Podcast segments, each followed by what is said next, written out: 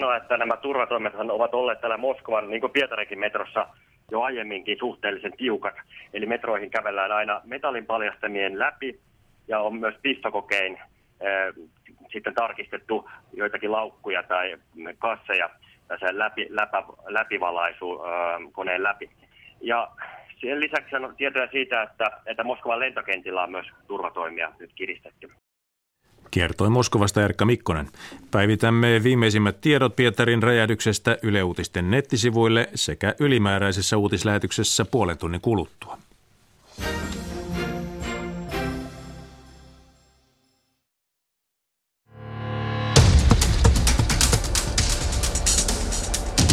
Ylepuheen urheiluiltaa.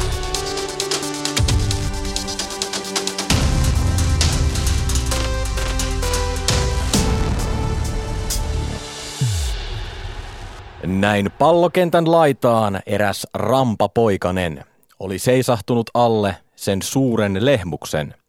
Hän seisoi nurmikolla, nojas kainalosauvoihin, pelin tiimellystä katsoi hän silmin kuumeisin. Pojat juoksivat notkein säärin yli pallokentän sen. Eräs seisoi hievahtamatta, eräs raajarikkoinen. Vaan hänkään totisesti ei muistanut sauvojaan, oli haltioitunut hehku hänen kalpeilla kasvoillaan. Raja viivan takaa milloin joku rohkeni juosta pois, oli niin kuin lehmuksen alta eräs myöskin juossut ois. Kuin jättänyt ramman ruumiin olis sielu poikasen ja syöksynyt kilpasille kera toisten riemuiten. Näin Uuno Kailaksen pallokentällä runon saattelemana lähdetään Yle Puheen urheiluiltaa ja Veikkausliiga-iltaa kohti. Ja kyllähän keskiviikkona käynnistävä Veikkausliiga-ilta se sellaista hehkua herättää jokaisen jalkapalloystävän silmissä. Jaakko Parkkinen studiossa tänään isäntänä ja vieraana studiossa kaksi henkilöä vähän ää, eri puolilta kenttää, sanotaanko näin. Eli Marko Rajamäki, Kups ja Tepsi valmennusuralla ja sitten pelaajauralta nyt muistetaan tietysti Euroopassakin, Skotlannissa, Portugalissa ja sitten näitä Turun seuroja olet edustanut. Tervetuloa lähetykseen. Kiitos, kiitos. Kiva olla matkassa täällä ja kiva, että Veikkausliiga alkaa tota, noin, niin pitkän talven jälkeen ja saadaan tota, noin, varsinkin hoiko, hoiko, hoiko tulessa tuossa avauspelissä. Niin kiva olla tota, niin Euroopan liikat, Euroopan liikat päättymässä ja Veikkausliiga alkamassa ja Kuopiossa vissi on lunta tällä hetkellä, mutta, mutta, mutta Turussa, Turusta päin kun ajelin tänne päin, niin siellä alkaa olla pian kentät vihreänä. Kevät vähän jo siellä pilkistelee. Ja Tero Auinen, urheiluseurojen sisäpiirissä tarinat tunteen takana tietokirjan tehnyt moni toimimies, näinkään voisi sanoa. Lentopalloliitossa olit johtotehtävissä FC Hongassa VT-toimitusjohtajana silloin aikoinaan ja pitkä ura senkin jälkeen. Tervetuloa mukaan. Kiitos, kiitos. Ja tässä on hauska tilanne itsellä, että oli viime vuonna käytännössä koko vuoden kirjoittamasta kirjaa tuolla Espanjassa ja siellä tuli seurattua sitten La Liga ja oikein mielenkiinnolla odotan, että pääsen Suomen veikkausliigaan katsomaan. Jussi Putkonen huolehtii siitä, että äänet kulkevat ja meidän muutkin pääsevät siis osallistumaan meidän keskusteluun, eikö niin? Someäänet kuuluvat nykyaikaiseen radiolähetykseen yle.fi kautta puhe ja Shoutboxiin sitten kommenttia ja kysymyksiä sekä Twitterin kautta hashtagillä urheiluilta tai Yle Puhe. Niitä seuraillaan ja luetaan sitten lähetyksessä.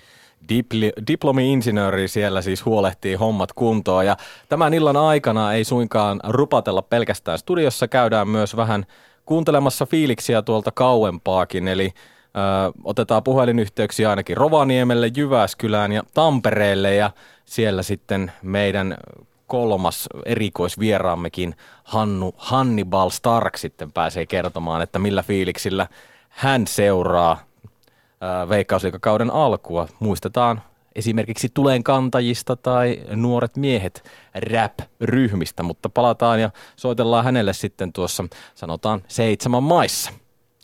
Mutta niin, tänään me lähdetään siis käymään läpi näitä kauden asetelmia derbyjen kautta. Tämähän on siinä mielessä mielenkiintoinen veikkausliikakausi, että meillä on neljä derbyä äh, paikallispeliä ja niistä ehkä se mielenkiintoisin tai ainakin eniten tunteita herättävä, eniten väkeä kokoava paikallistaisto käydään Helsingissä. HJK ja Helsingin IFK kolmas kausi, kun taistellaan stadin herruudesta. Ja tota, niin, jos lähdetään siitä, että tämä Helsingin joukkueiden ennakkoasetelmat, niin ne ovat vähän niin kuin eri päistä. HJKlle ei kelpaa kuin mestaruus ja sitten taas Helsingin IFK, niin sitä on povattu kyllä pahasti sinne sarjan häntäpäähän.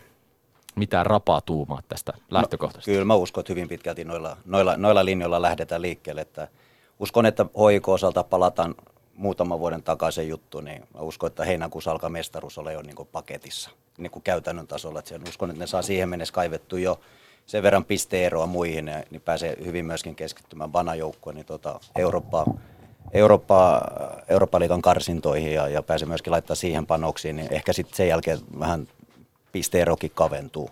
Mutta mestaruus on mun käytännössä, me tai mun mielestä käytännössä jo mennyt. Ainoa vaihtoehto ketä pystyy vähän haastamaan, on niin, että jos SJK saa nappikauden, mutta ne tarvii nyt tähän viime hetken vielä pari-kolme hyvää hankintaa, niin että ne pystyisi kilpailemaan tuota, no niin, hoikon kanssa. Muilla ei ole mun käsittääkseni minkäännäköisiä eväitä siihen. Niin klubilla tuo asetelma, joukkue tosi hyvissä ajoin rakennettu, koottu kasaan. Oikeastaan ainoa, mikä, mikä oli sellaista ehkä pientä epätasapainoa saattoi aiheuttaa, oli tuo kauden jälkeen. Siis toinen kausi ilman mestaruutta HJKlle, Mika Lehkosuon asema. Siitä käytiin keskustelua ja, ja sinne kaivettiin jo vähän uusiakin nimiä ainakin huhuissa penkin päähän, mutta sitten päätettiin jatkaa Lehkosuolla kuitenkin jo tuossa joulukuun puolella. Talvikausihan on mennyt klubilla hienosti ja nyt sitten Suomen Cupin finaalipaikkakin tuossa varmistui. Joo, no, he on voittaneet kaikki matsit tähän saakka. Mun mielestä se oli hoikolta, miten Riilahti tai johtokunta kuka päätti, niin mun mielestä oli fiksu ratkaisu, että Bana jatkaa. Pikkusen muutettiin sitä valmennustausta, varsinkin Joseri Veiro käsittääkseni, mitä on saanut muuta kautta kuulla, kuulla niin käsittääkseni hän on aika isossa roolissa siihen, vähän antanut, vaan antanut vähän enemmän siima jollekin muulle. Niin käytännössä valmennusta, pelillisiä juttuja pikkusen varmaan uusittu tai ainakin päivitetty, mikä on varmaan oikeaan suuntaan menemistä. Ja myöskin varmaan harjoittelun osalta jotain vi- viilauksia tehty uuden valmennuksen kautta, plus käyty läpi niitä, mitä edellisinä vuosina mahdollisesti ei ole mennyt ihan putkeen, muun muassa loukkaantumissumma edelliskaudella. Ja, ja, ja, ja sitten tota, no, niin toinen asia, mitä sä mainitsit, niin joukko on ollut ajoissa kasassa pelaajien osalta, niin siinä on myöskin palattu hoiko, minun silmissäni palannut kolme-neljä vuotta ajassa taaksepäin ja, ja hankittu vaan päivän selviä huippuhankintoja, jotka on jo profiloitunut veikkausliikapelaajia. Eli se puhutaan niin kuin Obilor, Patrone, Jakubi, nyt tuli Demba Savage. Niillä ei ole yhtään semmoista jokeri siellä, että kukaan ei tietäisi mikä on. Ja kaikki ja toinen niin kuin siihen hankitaan projektin prosessi, miten ikinä käyttääkään termiä, niin, niin on varmaan päälle hankittu ja putsattu myöskin muualta kaikki parhaat jätkät. Ja sitten totta kai heillä muutenkin oli jo huippujoukkua. Ja siinä mielessä se, mitä mun mielestä he yrittivät tehdä tässä kahdella edellisellä kaudella, isoa muutosta, paljon riskihankintoja, viedä se uudelle tasolle, satsataan vaan Eurooppaan, voitetaan kaikki siellä, tehdään se iso askel. Mun mielestä ne on ottanut kaksi-kolme askelta taaksepäin, että okei, lusikka kaunisen käteen, voitetaanpas mestaruudet ensiksi ja lähdetään tekemään niin uudella, uudella tavalla sitä. Ja sen takia uskon, että myöskin paluu arkeen muiden seurojen osalta ja heinäkuussa mestaruus on paketoitu. Niin, Tero. Joo, tota, mulla on hyvä tilanne, satun olemaan maaliskuussakin nyt vielä Espanjassa, että korjataan sen verran, että siellä itse asiassa HJK hävisi Rosenborgille tota 2-1. Ja tota toi, mutta siitä pelistä sen verran, että HJK peli oli parasta suomalaisen joukkueen pelaamaan jalkapalloa, mitä mä oon moneen vuoteen nähnyt. HJK hallitsi täydellisesti ensimmäistä jaksoa. Rosenborg on kuitenkin niin kuin Pohjoismaana nyt todellinen suurseura, vaikka nyt viime vuosina on vähän yskinyt, mutta mun mielestä voittikohan ne viime vuonna mestaruuden kuitenkin pitkä, monen vuoden jälkeen. Mutta sanotaan näin, että erittäin kova, kova luokan pohjoismainen seura. Ja tota toi HJK hallitsi sitä ensimmäistä jaksoa täysin HJK olisi pitänyt se leimata se peli siinä, niin kuin lopettaa se peli siinä. Erityisesti just Mosa Joutapi oli todella hyvä, Morelos oli vahva, puolustuslinjahan on niin kuin HJKlla sellainen, että siihen niin kuin se on jo, niin kuin mistään muusta joukkueesta ei löydy ketään puolustajaa, joka mahtuisi siihen linjaan mun mielestä niin kuin veikkausliikassa. Se on kivikova ja tota, kaiken kaikkiaan klubi oli muuttanut mun mielestä pelisysteemiä sille, että kun viime vuonna ja aikaisempi vuosi klubi on pelannut paljon alaspäin, sellaista niin kuin pallonhallintapeliä, ja nyt klubi käänti sitä peliä nopeasti, loi paljon koko ajan tilanteita ja ja ne maalit tuli aivan siihen ihan loppuun ja, ja se on totta kai uuden joukkueelle näin ja ne oli musta niin kuin tyyli ensimmäisiä pelejä siinä sillä jengillä ja ja tällaista. Mutta joka tapauksessa klubi oli todella vakuuttava näköinen, niin hyvää peliä en ole siltä nähnyt niin kuin moneen vuoteen. Otetaan kiinni noihin muutoksiin, nimittäin niin kuin tuossa tuli sanottua, niin HJK pelasi kaksi kautta ilman mestaruutta ja Lehkosuo asemaa siinä vähän kyseenalaistettiin. Me käytiin tuolla Veikkausliigan infossa kysymässä Lehkosuolta, että mikä muuttuu HJK pelaamisessa, kun tähän kauteen lähdetään. Me pelataan parempaa yhteistyötä niin kuin koko joukkueena pelin eri vaiheissa. Me ollaan tehokkaimpia ja, ja, ja yhtenäisempiä.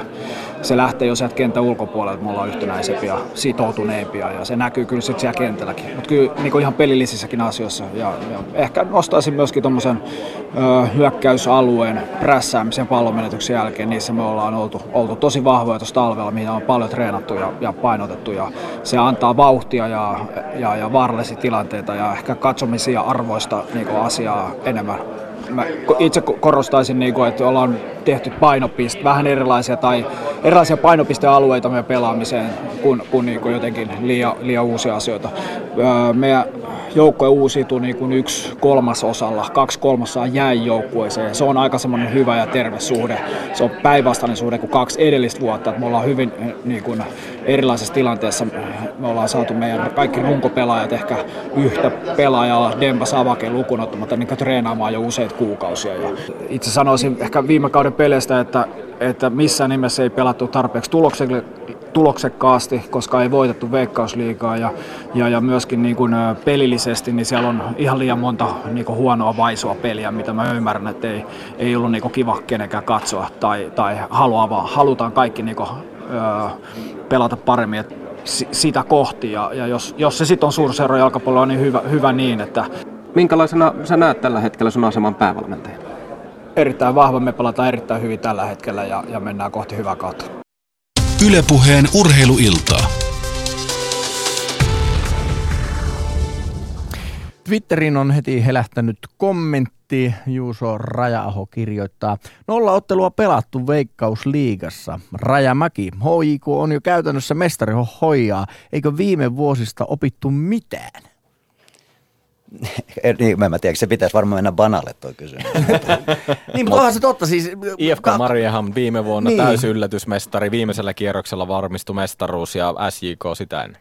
Joo, kyllä, kyllä. Mä tota, noin, niin perustankin sen siihen, että ää, tota, noin, niin Hoiko tällä hetkellä niin paras, tai ei paras, mutta loistava valmennus, ihan kilpailukykyinen. Siellä Rivero tuli kesken viime kautta, ei pystynyt vaikuttamaan viime kauteen oikeastaan. Ne ei saanut enää sitä takamaa, tai niin kuin, taka-ajoa toimimaan niin, että olisi pystynyt hoitamaan sitä plus se, että miten joukko on koottu tänä vuonna. Tämä on niin kuin nimenomaan ne, mitkä käytiin äsken läpi, niin millä tavalla se on koottu varman päälle hankittu pelaajat. Varman päälle isot vahvistukset ja todella hyvin rakennettu joukkue. Tuosta äsken tuota, Tero kävi läpi sitä alakertaa, mutta mun mielestä niiden vahvin alue on tota, no, niin keskialueella. Et pitää nyt muistaa, että siellä on, siellä on Mosa Jagubi, siellä on Onovo, Annani, Dahlströmi, Malolo. Niillä on, niinku, niillä on kuusi parempaa keskentä pohjapelaajaa kuin monessa muussa jouk- tai nyt äkkiä tässä nyt pysty nimemään, mikä olisi parempi jossain muussa joukkueessa. Niillä on kuusi pohjapelaajaa. No miten viime vuonnakin keskusteltiin siitä, että tämä kova alusta aiheuttui loukkaantumissumaan, niin näet, näetkö sä semmoista mahdollista vaaraa siinä hoikon kultajunassa?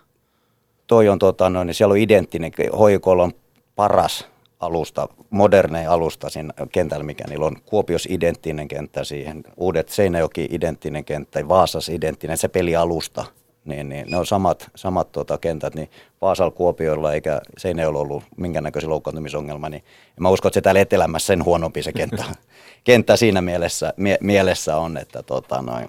Ja toinen, toinen ainoa, mikä se, se on muutama heikko kohta, mikä on mun mielestä, on, on tota, noin, niin pelaako Morelos koko kauden, aivan ylivoimaisesti paras hyökkäjä, mitä mun mielestä ollut, voi olla jopa että ikinä tässä sarjassa.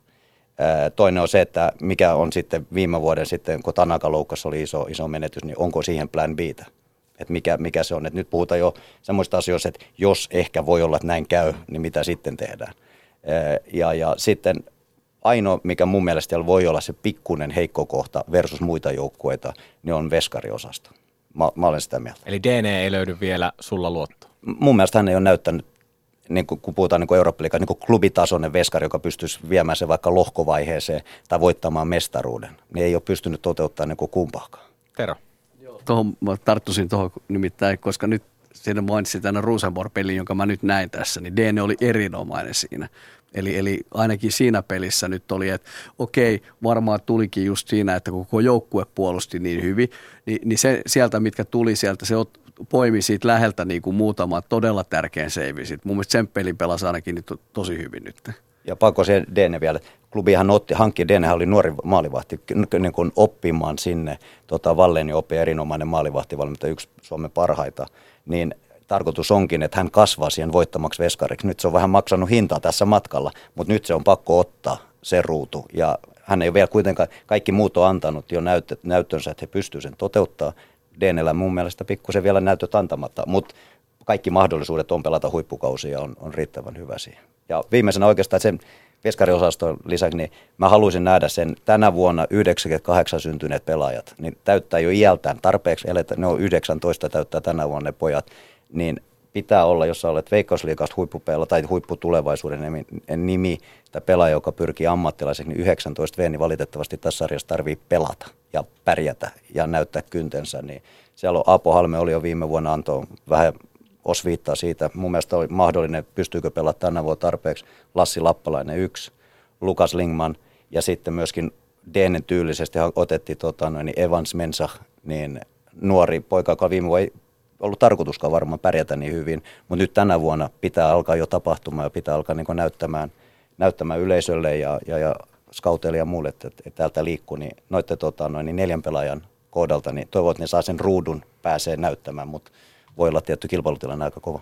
Niin ja tämä näkyy tietysti muissa seuroissa. HJKsta lähtee aina se pikkubussillinen junioreita ja. ympäri Suomea sitten. Ja viime kaudella Mikael Soisalo sitten löi todella läpi Ilveksessä Middlesbroughun vei tie sitten sieltä ja, ja huippukausi ja tälläkin kaudella niitä läpimurtoja odotellaan, mutta palataan niihin hetken päästä, nimittäin kun puhutaan Stadin derbystä, niin onhan siellä myös se punainen osapuoli, tähtirinnat Helsingin IFK. Taloustilanne on aika vaikea.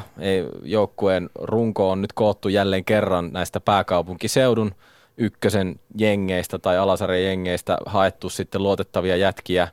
Esimerkiksi Kim Raimi, joka kävi aikamoisen PK35 kapteenina viime kaudella aikamoisen no, henkilökohtaisen tulikasteen sai siinä kyllä viimeisen päälle ja, ja tällaisia kavereita sinne, ihan luotettavia pelaajia, mutta, mutta jotenkin se runko se on tuttu ja turvallinen, mutta irtoaako IFKsta yhtään se enempää kuin viime kaudella?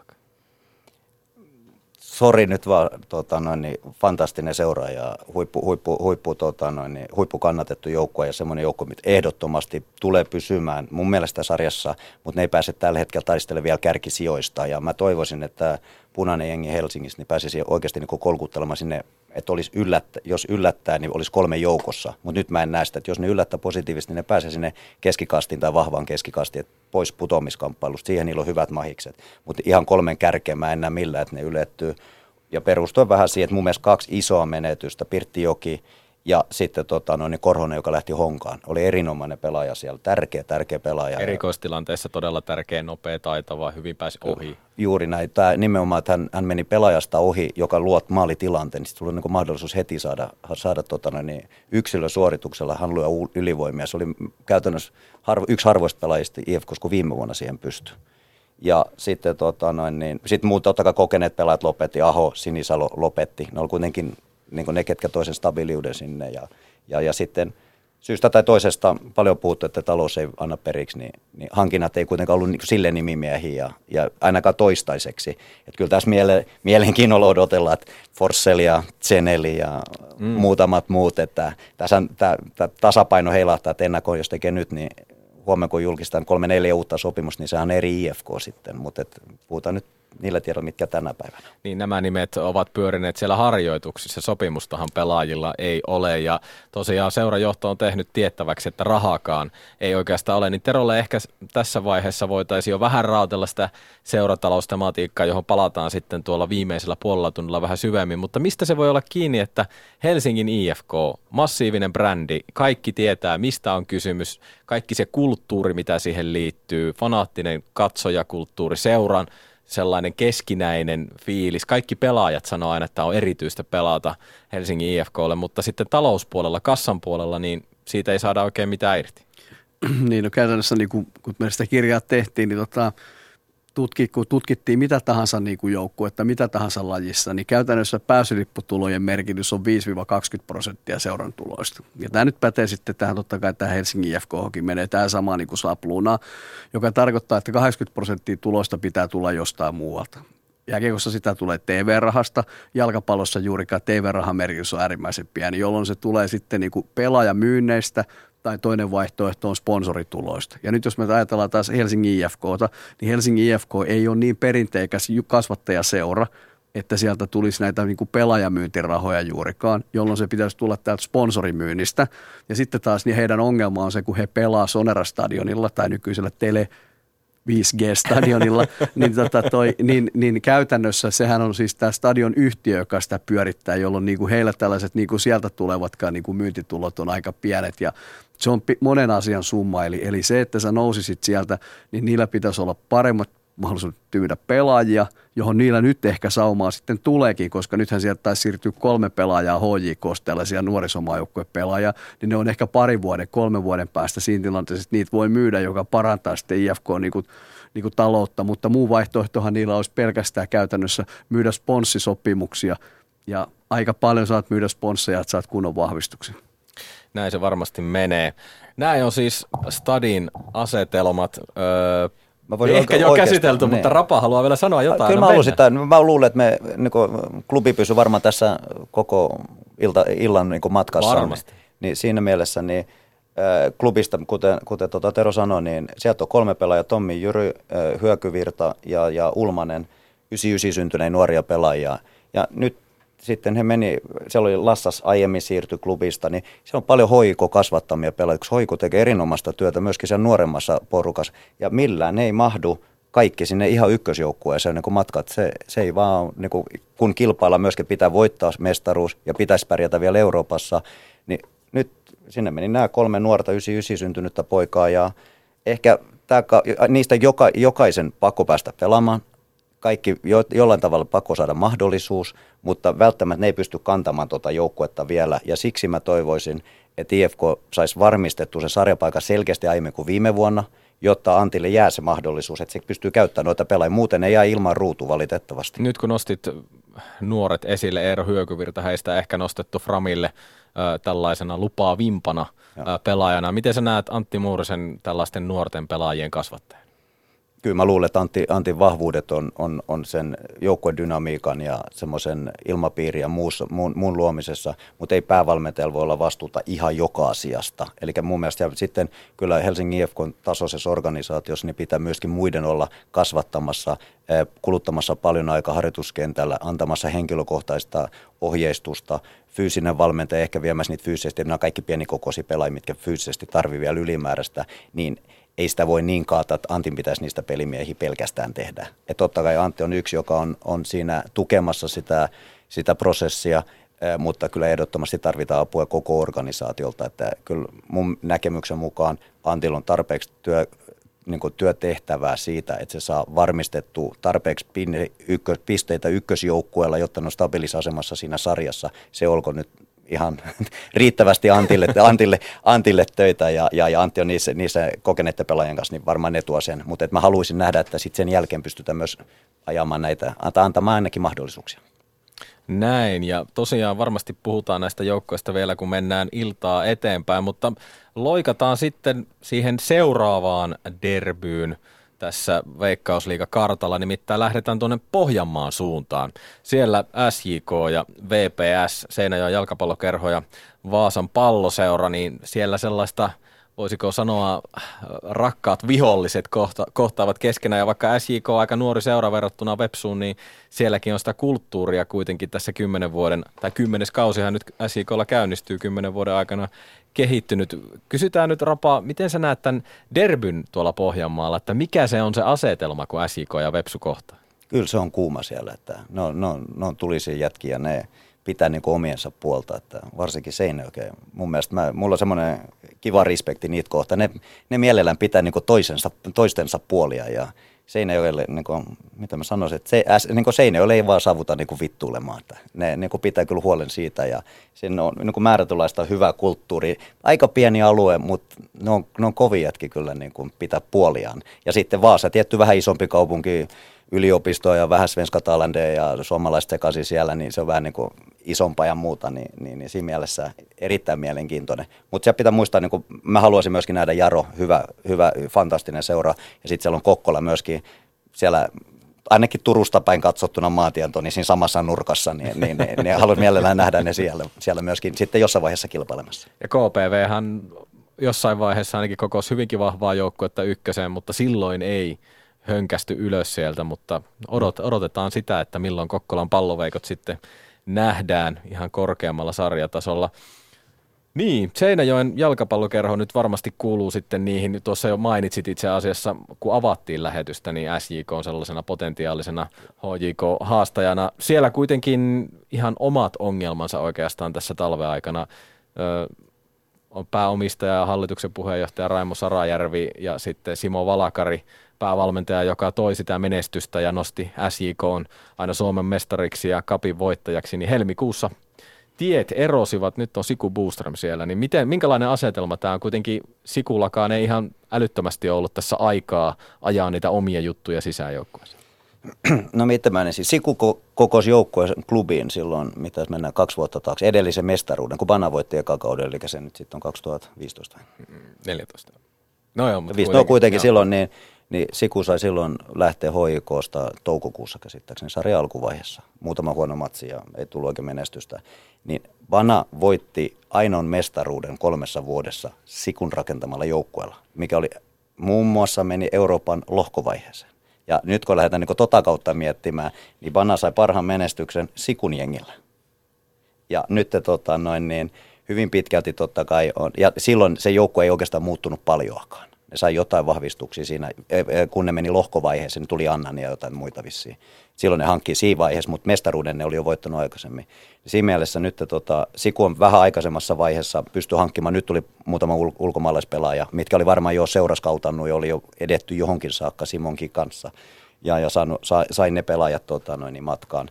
Mutta totta kai Sikulo niin menestymisen kannalta niin kuin siellä on pakko pärjätä, kun ne on tottunut Simon kanssa voittaa fantastista työtä tehnyt. Ei Simo yksin, vaan koko organisaatio, mutta Simo on ollut nyt sitten varmaan sekä on niin liidannut urheilullista puolta suun, johon, tähän hyvään suuntaan. Niin kyllä mä sen jossain vaiheessa muussa ennakossa sanoin, että jos, jos, jos 2015 ne voitti mestaruuden, 2016 ne voitti kapin, ne ei Sikulla jää enää vaihtoehto kuin hoitaa tuplaa. Tero. Tämä oli sitten toinen joukkue, mikä mä näin nyt siellä Espanjassa. Olin katsomassa itse asiassa, kun ne pelasivat Gibraltarilaista jengiä vastaan. Ja se oli ensimmäinen peli Sikun päävalmentajana. Ja totta, kun mä mainitsin äsken sen, että HJK-peli oli niin kuin parasta mahdollista, mitä mä oon nähnyt suomalaisen niin kuin futisjoukkueella. Ja, ja, vaikka tunnen erittäin hyvin monta pelaajaa, siellä on vanhoja honkapelaajia, Mehu Hetemaita ja nyt siellä on Dani Hatakkaa tällaista niin kuin mukana siellä SJKssa.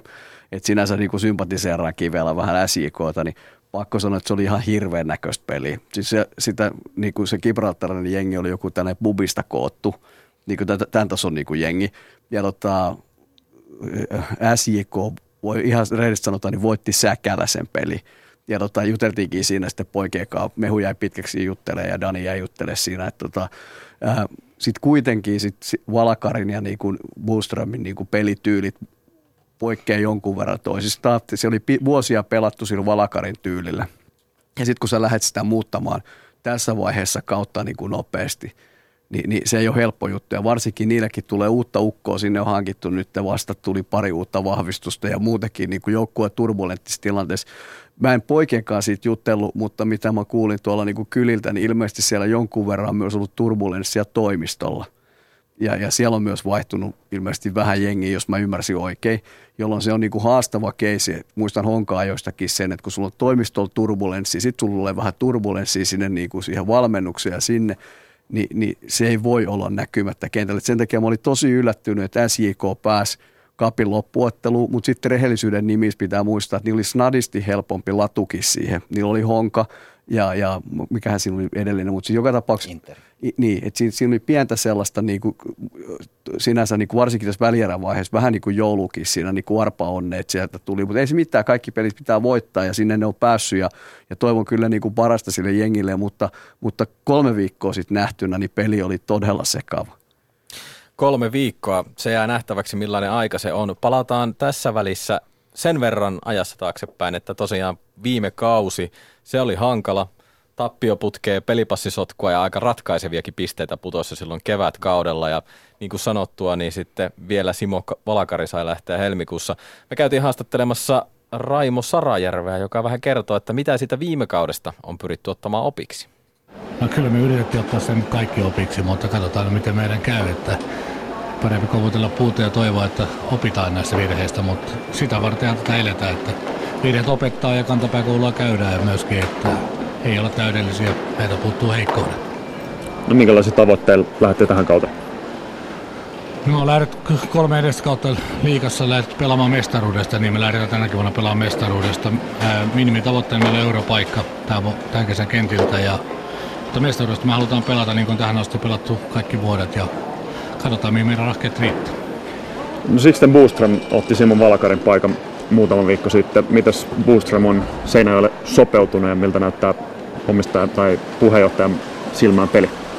Sikon tuli hienosti sisään ja tuon oma, omaa panostansa ja joukkueessa niin saatiin sitä, mitä haluttiin vähän uutta, uutta siihen ajatusta mukaan. Ja meillä oli hienoja vuosia takana ja toivottavasti on hienoja vuosia edessä ja nyt, nyt on Boostermin vuoro näyttää. Mikä teidän tilanne on Simon Valkarin kanssa? Simon kanssa ollaan asioista sovittu periaatteellisesti, että Simo lähtee katsomaan itselleen uusia haasteita ja varmasti löytää niitä ja tulee pärjää. Mutta ilmeisesti tällä hetkellä on vielä seuran palkkalistoilla. No joo, me ollaan käytössä niissä asioissa sovittu, että varmaan tällä viikolla tai ensi viikolla aletaan nimiä papereihin ja vapautetaan Simo seuraaviin tehtäviin. Mikä siinä oli, että ette löytänyt yhteistä näkemystä tulevaisuudesta? Mistä, mistä teillä oli erimielisyyksiä?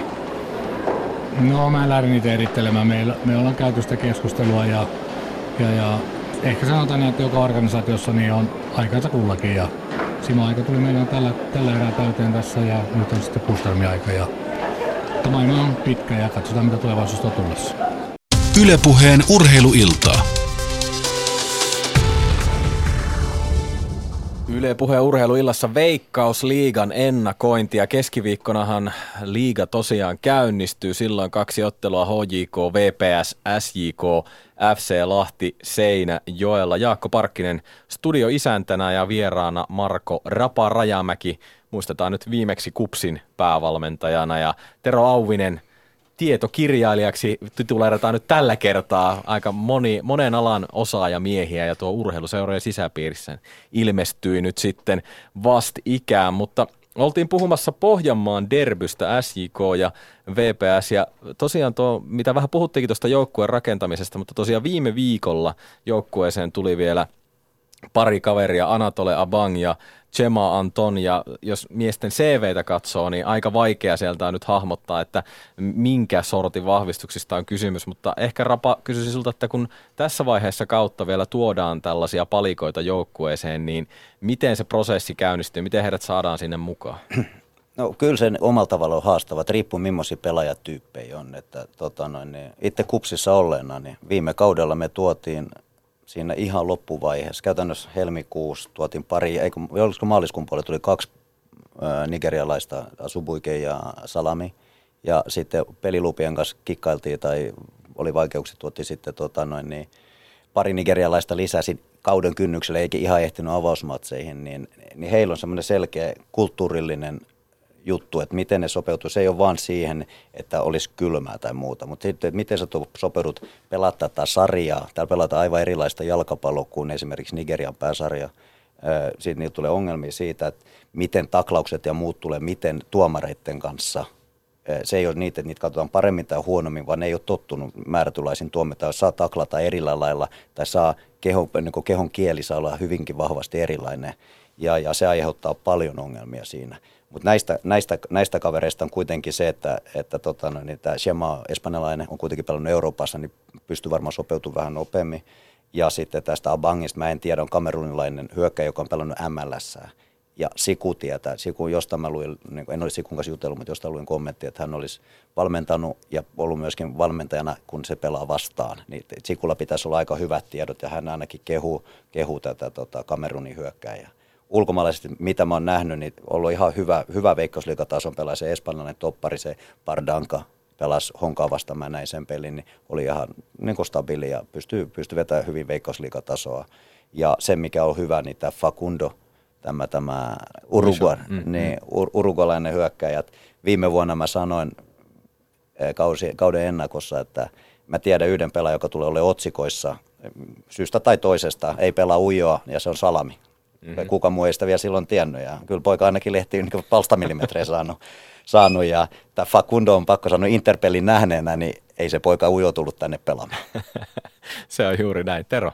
Ja sen verran täytyy tietysti SIKlle sanoa positiivista, että tietysti ulkomaalaisvahvistuksella yksi tärkeä juttu on se, että kuinka sä niin kuin minkälaiset asunnot sulle järjestetään ja millaiset niin kuin olosuhteet. Mä, mä ajattelen, niin kuin Honkakin, kun tuli näitä niin, tyyppejä, niin kyllähän se on niin kuin karu kokemus, kun sä tuut Suomeen ja sitten sulle ei ole suurin piirtein täällä niin kuin mitään ja sitten lähdetään kasaamaan ja näin tämän SJK on hoitanut viimeisen päälle hyvin. Kiitos tietysti just Raimo Sarajärven. Eli, eli, eli kun sä menet Seinäjoelle, olet sä suomalainen pelaaja tai ulkomaalainen pelaaja, niin sun puitteet järjestetään viimeisen päälle, joka tekee siitä totta kai siitä, niin kuin, siitä integroitumisesta ja siitä tulemista niin kuin huomattavasti helpompaa. Ja Valakari aikana tuo osuma-prosentti oli kyllä huomattavan hyvä näissä hankinnoissa, että harvoin en muista nyt oikeastaan yhtään sellaista kaveria, joka olisi aivan turistina.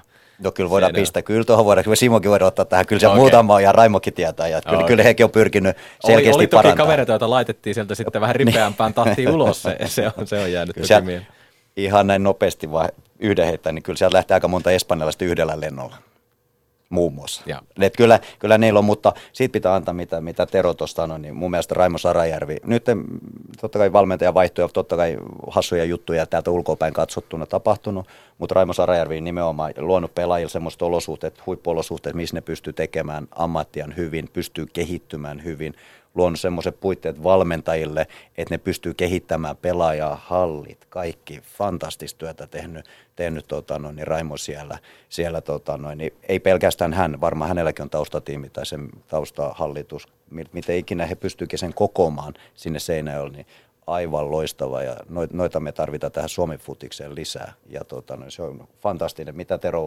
varsinkin sanoi, niin iso, iso hatunnosto tota, no, niin Turusta päin niin tota Sarajärvellä.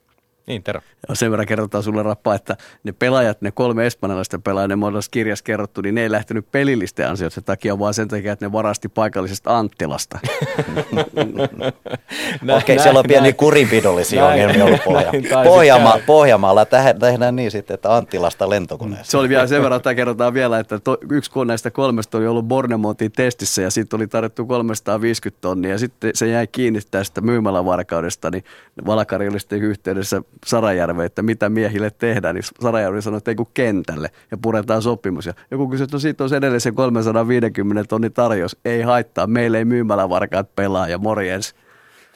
Tätä mä tarkoitin Seinäjoesta aikaisemmin, kun mä sanoin. Ne on mun mielestä ne on eri kansaa. Loistavia tyyppejä, mä tykkään, mä tykkään. Hei, mutta entäs Vepsu?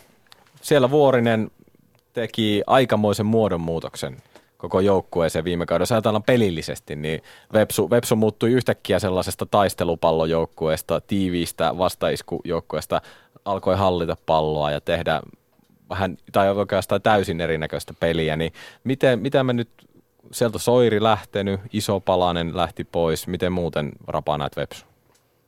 Joo, toi on ehdottomasti totta. Palata siihen Vaasa Webson viime kauteen, niin ne teki ison muodonmuutoksen, pelillisen, pelillisen tota noin, niin ajatuksen käännön. Vaikka tota noin, niin Vuorinen oli, oli tota pitkän kakkosvalmentaja, oli välillä myöskin käymässä ykkösvalmentajana tilapäisesti, mutta lyhkäisiä pätkiä oli vissin parissakin, pari otteeseen. Tämä oli niin kuin kolmas kerta ilmeisesti ja siitä Näin. tuli sitten, joo. Näin, niin si, si, si, siinä mielessä niin se tuli jopa yllätyksenä, että teki niin ison. Ja siellä on kakkosvalmentajana Sarajärvi, Jani, mikä on pelannut tota, noin, niin, muun muassa Tepsissä, niin jos jo Jose Riverolla on iso rooli, myös hänellä on iso rooli siellä. Ja tota, noin, niin, hän, hän tuo sitä, että hän sai hyvän valmennustiimin sinne kasaan ja sitten ne on keskenään sen pohtinut, mitä tässä kannattaisi ruveta tekemään ja siitä hatunnosto tuota Vasan suuntaan, ne teki niin täydellisen uhkari. Täydellisen uhkari, vaikka kakkosvalmentajana matkassa siinä koko ajan ja kun sä tulet siihen valmennuksen ykköseksi, otat kakkos- tai apucoachitiimin tai rakennat sen valmennustiimin sellaiseksi, että me tehdäänkin muuten uukkari. Ja, ja, ja lähti hakemaan vastahyökkäyspelaamisesta käytännössä mun, mun termeillä, mä voisin sanoa, että passiivisen pallonhallintapeliin. Eli kun ne voitti pallon, jos et pystynyt pelaamaan eteenpäin, ne pelasi todella paljon taaksepäin. Ja sitten sit tuli semmoinen viimevuotisesta varmaan, mitä, mitä Vuorennekin koittaa parantaa, niin niillä oli pallon hallinta käytännössä joka pelissä, mutta paljon oli pallo hallussa omalla kenttäpuoliskolla, jolloin ei saanut sitä hallintaa siirretty sinne vastustaja. Varmaan heidän näitä kehitysaskeli, mitä pelillisesti halu, haluavat tehdä. Ja, ja, ja se tulee olemaan se iso clue Vaasan menestyksen, pystyykö ne niin vielä tuosta kehittämään sitä eteenpäin, niin ne voi olla niin kovakin jengi, mutta ehdottomasti pakko nostaa iso hatunnosto tota siihen uukkarin, mikä tarkoittaa mun mielestä positiivisesti. Uskalsi sen tehdä ja, ja sai myöskin tulosta aikaiseksi. Joo, ehdottomasti toinen, mitä mä haluan nostaa hattuun, niin on Vaasan kaupungille. Eli, eli mahtava uusi stadion remontti tehty siellä ja sillä myös totta kai on merkitystä, että, että saat sen niin kuin yleisön mukaan sinne, sä saat yhteistyökumppanit mukaan ja tällaiset. Nyt niin kuin Vepsu on pärjännyt hyvin kentällä, ne on luonut sinne niin kuin tulevaisuutta ja sitten samaan aikaan ne on luonut puitteet sellaiset, että siellä niin kuin oikeasti todellakin voidaan niin kuin vuosia pelata huippujalkapalloa. Kyllä vaan siellä tosiaan on kuullut sellaisia kommentteja, että voiko täällä näyttää tältä, herkistyneitä kannattajakommentteja, että kyllä siellä Vaasassa hyviä asioita tapahtuu. Mutta näin siis SJK, VPS ja nuo derbyt pelataan ensimmäinen jo heti itse asiassa lauantaina 8. huhtikuuta. Käydään ensimmäinen taistelu Pohjanmaa herruudesta ja sitten kesällä pitemmällä nuo loput. Mutta hypätään sitten Keski-Suomeen. Kupsilla ei taistelukaveria ole ehti, ei ollut hetkeen. Siinä oli kolme vuotta, että JJK pelasi alemmissa sarjoissa, mutta hyppäsi nyt sitten takaisin liikatasolle omilla pojilla. Ehkä hieman yllättäenkin otti tuon ykkösen voiton viime kaudella ja nyt sitten haastaa Veikkausliigassa ja Kups sitten totta kai edellinen, edellinen mitali on sieltä kaudelta 2010, joten siellä varmasti kaivataan, kaivataan sitä – tason nostoa tietyllä tavalla, mutta niin Rapa, tämähän on sulle enemmän kuin tuttu seura. Kuopiossa, Kuopiossa ehdit tehdä pitkän päivätyön ja nyt siellä sitten Jani Honkavara rakentaa omaa projektia. Mutta millä silmin sä seuraat Kupsin toimintaa? Mä, mä olen tota noin niin, kuten mä sanoin siellä viimeisessä puheenvuorossa, kun mä sain, tai viimeinen matsi viime vuonna ja mulla loppusopimus ja oli tiedossa, että mä en jatka siellä. Ja mehän myöskin seuraa julkisen Honkavaran sopimuksen. Ei se tullut siellä sitten kauden päätytty, vaan se oli jo kauden aikana – jolloin myöskin hän ehti tutustua tai käydä katsomassa peli. Ei tullut niin sen verran niin tyylillä, niin respekti oli vain katsomus, että ei halunnut puuttua siihen toimintaan, mutta seurasi aika tarkkaan jo loppukaudesta. Ja, ja hyvillä fiiliksillä mä, mä seuraan, että, että tota, ei auta mitään, että kyllä mä palloseuraa kannatan. Ja nyt se on keltaista palloseuraa, joka on tota, noin, tuolla, tuolla tota, noin, Keski-Suomessa, että fantastisen, se on hieno seura. Että täällä etelässä, kun me ollaan, mä oppin sen kolmen vuoden aikaa, että mä sanoin silloin, kun mä menin Kuopion, että Lahden Arille, kun me mentiin koneella sinne, kun tehtiin, julkaistiin mun sopimus, että mä tuun siihen, siihen vähän kaoottiseen tilanteeseen, mikä niin oli silloin 2015, niin että mä hyppään siihen, siihen projektiin mukaan, niin, niin, niin Arille, että miksi, että, niin kuin miksi, että sä asut Helsingissä, että miksi sä tota, noin, niin, niin kuin rahoitat ja niin kuin aika va- vahvasti sponssaa ja, ja on matkassa siinä. Että onhan tuolla klubia ja monta muutakin, mistä NS voittaa. Niin, niin kun mä sitten kun mä lähdin pois, niin Arin kanssa juteltiin, niin kyllä mä sitten kun mä lähdin sieltä, niin mä ymmärrän, että se on niin kiintynyt siihen ja niillä on muun muassa se Kups nelonen, semmoinen, ne, ne järjestää se ottelutapahtuma, makkarat myydä, kaikki ihmiset tekee vapaaehtoistyötä, että sä näet tämmöistä täällä enää etelässä, että ne on omanlaisensa tosi kiinteä, fantastisia ihmisiä, jotka tekee pitkää päivää, ne haluaa, että se seuraa pärjää ja ne on valmiit tekemään töitä. Mutta tämä oli ehkä pikkasen pitkä johdanto siihen, että tota, noin, niin kyynel, sil- ky- kyynel silmässä mä täällä, täällä tota, noin, niin Etelä-Suomessa otan aurinkoa, kun te olette vielä siellä lumessa. Mutta Kuopio on paljon terveisiä, fantastinen seura.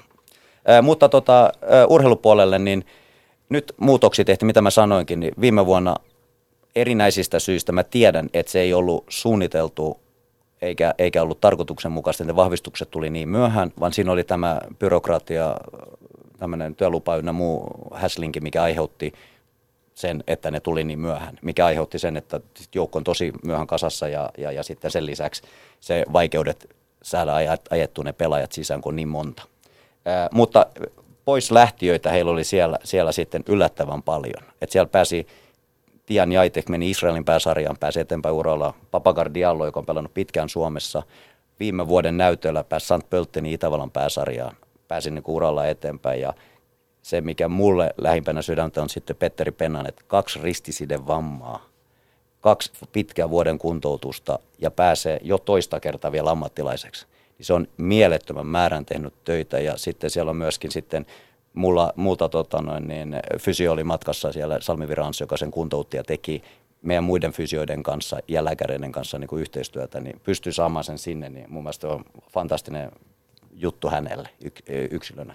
Mutta sitten he hankki pelaajia vahvistuksia paljon ja ajoissa, jolloin ne pääsi rakentamaan sitä joukkuetta tosiaan ajoissa ja ehkä vähän liian luja lähti liikkeelle, voitti ne 9-1.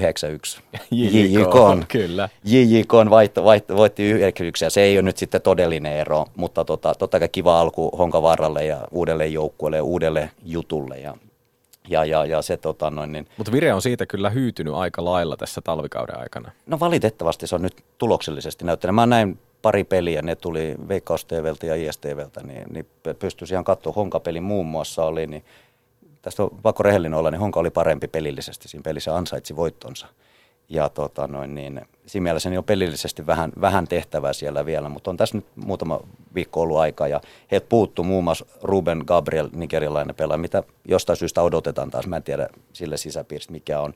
Ja käsittääkseni siellä on myöskin espanjalainen toppari tällä hetkellä testissä, Eli niin sieltä tulee vielä muutama, muutama pikku, pikku, pikku, hetke, pikku hetke, tota, no, tai viime hetken tota, vahvistus.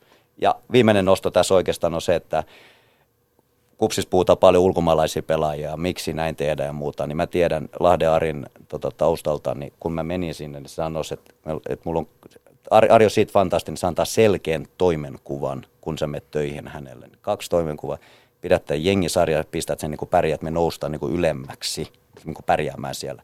Ja toinen on kynnys, että me omat pojat pääsee sisään pieneksi.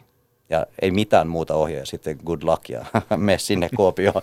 niin sitten tästä osoituksena pitää ottaa huomioon, se on monta vuotta tehty Kuopiossa paljon hyvää työtä, niin mun mielestä tämmöinen mittari, millä voidaan mitata, että kaikki, kaikkihan tekee maailmasta fantastista ja parasta juniorityötä. Niin klubilla voidaan mitata sitä paljon. Muita pelaajia pelaa Veikkausliikas muissa joukkueissa – niin mun mielestä KUPS on siinä vaiheessa seurana, että mitataan, että kuinka paljon meillä pelaa nuorten maajoukkueessa pelaajia. Ja viimeiseksi nyt oli U21, uusi U21, mikä kautena aloittaa karsinnat, niin ensimmäisellä Espanjan leirillä neljä kupsin pelaajaa. Ja se on kupsin historiassa ollut vähän niin kuin ennennäkemätöntä. Se on onnistuttu siinä asiassa, että ihmiset myöskin katsois sitä koko, kokonaisuutta ja koko seuraa sillä silmällä, että siellä myös tehdään – sitä taustalla sitä erittäin vahvaa juniorityötä. Ja se ei ole vain ykkösjoukkue, vaan totta kai siellä niin ne alemmat junnut. Ja siellä tehdään hyvää duunia ja se tulee sieltä, mutta se ottaa nyt hetken aikaa. Miten sä näet nämä Savolainen, Nissilä, Niskanen nyt tulee ensimmäisenä mieleen? Jotenkin sitä läpimurtoa, he on väläytellyt ja ollut hyviä, mutta niin kuin, joko nyt olisi niin kuin se läpimurrovuoro? Nyt on, mun, mun mielestä niin kuin mä sanoin näistä 98 syntyneistä, jolloin on se 17, ne on niin kuin käytännössä U18, U19 maajoukkuepelaajia, niin sitten pitää nimet olla tuttuja. Et Urho Nissilä on jo jopa honkalaiset tai stadilaiset tietää, kuka on Urho Nissilä, kun se on käynyt muutaman kerran Soneralla pelaamassa tai Niskanen tai Savolainen. Kannattajat, ne tuntee sen. Ja nyt kun sä pääset siihen U21, missä ne on nytten, niin nyt se on se momentumi, kun sun pitää alkaa niin työntää ja näyttää tulosta, ei vaan niin, että on kiva nuori lupaus. Eikö nyt pitää alkaa voittaa matseja ja olla niin kuin, ei riitä, että pääset pelaamaan, vaan nyt pitää voittaa. Ja nyt on, eikä se ole vaan nyt näiltä, nämä on nyt siinä iässä, että nyt se seuraava askel pitää ottaa, jotta sun tarina menee niin, että sä menet jossain vaiheessa pelaamaan ulkomaan ammattilaisiksi, niin noin on ne perusaskeleet. Kuka se näistä jätkistä on, joka nousee? Vai onko kaikki? Niillä on kaikilla mahdollisuus siihen. Niillä on, niillä on absoluuttisesti, ne on fantastisia poikia, mä tunnen ne hyvin, ne on fantastisia poikia, ne tekee paljon töitä. Niillä on kaikilla yhtä hyvät mahdollisuudet, mutta sen verran mäkin kuitenkin on uhkapelaaja, että joku nimi pitää laittaa, ja. niin mä, mä uskallan sanoa, että Ilmari Niskanen on se, mikä vähän ehkä yllättää sieltä. Että hän, on, hän on se, ketä ottaa sen stepin nopeiten. Ilmari Niskanen siis mieleen, kun seuraatte kuopiolaisten edesottamuksia tällä kaudella. Otetaan sitten siihen JJK kiinni, eli ykkösestä ja tosiaan yllätyksenä omilla pojilla tultiin liigaan, mutta nyt sitten kun ollaan näitä ennakoita kääritty tässä kasaan, niin Yle Urheilu kuin muutkin mediat, niin kyllä se sinne pohjakerrokseen on JJK laitettu ja putoamaan takaisin ykköseen, niin Rapa, mitä mieltä? No joo, se, se oli kiva tarina. Totta kai mä olin, asu, siis perhe oli Turussa ja muuta ja mä asuin Jyväs, Jyväskylässä, kun Kuopiossa anteeksi, niin Jyväskylä oli ihan oikeasti ihan niin kuin kiven heittämän päässä siinä, että mä kävin myöskin JIKon pelejä katsomassa ja, ja, ja he, he sai fanta, hyvän tarinan aikaiseksi viime vuonna. Nimenomaan niin kuin, sai kiinten ryhmän, että me Jyväskylän jätkät näytetään. Ja se oli todella hyvin viety loppuun saakka. Valitettavasti siinä kävi nyt sitten niin, että kun ne nousi, niin sitten sieltä lähti monta jätkeä. Niin kuin näitä omia. Ne lähti Ilveksen Iro Järvinen ja, ja Markkula Interiin. Markkula Interiin. Interille erittäin, palataan siihen, Interille erittäin hyvä hankinta Markkula. Totta kai sitten taas miinuspuolissa on JJK iso menetys. Sitten Saku Leppänen kupsiin. Mutta Saku Leppänen itse asiassa palasi nyt sitten. Ja, Kävi ja, tekemässä eikö, mutkan Kuopiossa ja palasi kotiin. Eikö se ollut niin, että sä sanoit, että tässä olisi niin derbystä puhutaan, niin aika harvassa derbyssä, niin kuin, oho. No, en tunne Sakua, mutta tota, noin, niin, jotain, jotain hassua siellä tapahtui, en tiedä mitä, ei, ei, ei mitään tietoa, mutta ei pelannut matsiin matsiin. Kysytään kohta, palatus. kun Juha Paso ja JJK on päävalmentaja ah, okay. puhelimen päässä, niin päästään kysymään. Loistava, loistava, loistava. Ja sitten eh, toinen mielenkiinto tähän derbyn nimenomaan on se, että Patrik Poutianen pelasi kupsissa mulla ja oli siellä, siellä matkassa tosi hyvä, tosi hyvä veikkausliikapelaaja, joka pystyy, pystyy tota, no, niin auttamaan JJKta ensi vuonna paljon. Ja tota, niin, mutta kupsista palannut, niin mitä, toivottavasti se tuo jotain pientä kipinä niihin peleihin. Tero. Mm, Tässä, haastavahan tästä tulee sellainen, että no en ole kuin sivusta seurannut, mutta en tiennyt miten niin kuin vakavasti JJK oli lähtenyt rakentamaan tätä niin kuin veikkausliikan menestystä ja kuinka paljon tässä nousussa oli sitten vähän niin kuin just tällaista tarinaa ja niin kuin tuuria ja tämän tyyppistä. Eli, eli kun kuitenkin niin kuin ykkösdivisioonien ja veikkausliikan välinen niin kuin budjettiero on aika valtava. Jotta sä voit pärjätä niin kuin veikkausliikassa, niin sun pitää olla käytännössä niin kuin pitkälti pelaajat, joille sä maksat liksaa, kun sitten taas ykkösdivisioonassa voit pelata paljon pienemmällä budjetilla. Ja nyt se kysymys on hyvä, kun sä sanoit tämän, että sit jos sulta on vielä lähtenyt niitä runkopelaajia sieltä pois, niin minkälaisella niin kuin miehit menestyksellä sitten lähtee veikkausliikaa pelaa. Että musta jos taas palataan tuohon meidän kirjaan, niin, niin hauska tarina siinä, kun IFKhan nousi vähän näin samalla tavalla, että KTP taisi hävitä kymmenen peliputkeja ja ne juhli siellä sitä voittoa tuolla ja toimari Rene Österman mietti, että meillä on ei ole yhtään rahaa, mutta juhlitaan nyt kuitenkin. Mutta IFK sai silloin täällä osakeannilla sen rahan kasa. Ja nyt taas JIKsta mä en tiedä mikä tilanne siellä on, että – että mikä tämä kuvio on siellä, mutta että niin kuin haastavaa on lähteä pelaamaan veikkausliikaa, jos sulla ei ole kunnon pläniä, millä tätä niin kuin rahoitetaan. No niin, meillä on puhelimen päässä JJK päävalmentaja Juha Pasoja, niin kuulit varmaan juuri mitä Tero Auvinen tuossa äh, kyseli, niin mennään nyt suoraan siihen kiinni, että mi- miten JJK lähtee liigaan? No mehän lähdetään tuota, ihan samalla kaikki muukin, että meillä alkaa pelit nyt lauantaina ja Maariahaminassa käydään, käydään tuota, päästään haastaa heti, heti niin hallitsevaa mestaria ja mikä sen parempi paikka. Se on oikeastaan optimistartti meille. Meiltähän ei kukaan ota mitään, niin tuota, tässä ei ole, meillä ei ole mitään muuta kuin voitettavaa. Niin taloudellisestikin taitaa olla JJKlla tilanne se, että ainakaan ylimääräistä millä mällätä ei ole, mutta runko tietysti rakentuu siihen ykkösen porukan ympärille. No näinhän se on ja talous, talous on mikä on ja se on Suomessa varmaan joka seuralla aika tiukka ja meillä se on ehkä pikkasen vielä tiukempi niiden hullujen vuosien jälkeen, mutta, tuota, mutta joukkue on rakentunut sillä että pyrittiin pidettä sen viime vuoden nousu, nousia joukkue ja avainpelaajat tässä ryhmässä ja sitten tuota, no, muutama tärkeä pelaaja menetettiin, että Markkula, Niko, Järvisen Iino etunenässä, niin ei saatu heitä pietettyä tässä, mutta että muuten, muuten saatiin pietettyä kaikki avainpelaajat ja ollaan yritetty siihen löytää sitten hyviä vahvistuksia ja materiaalin vähän leveyttä. Hei, Saku Leppänen nyt sitten kävi mutkan Kuopiossa ja tuli takaisin kotiin. Mitä siinä oikein tapahtui? No siis kaiken kaikkiaan niin Saku lähti hakemaan peliaikaa ja vähän uusia kokemuksia muualta viime kauden jälkeen. Ja aika nopeasti sitten huomasi, että ainakaan Kuopiosta niin ei peliaikaa ole tulossa. Ja oikeastaan meille ihan hyvä, että saatiin sitten tuttu kaveri takaisin Jyväskylään. Entäs sitten nyt oli vielä pari pelaajaa testissä tuossa viikonloppuna. Miten tämä joukkueen rakentaminen tällä hetkellä, niin missä mennään? Kuinka valmis JJK-ryhmä on?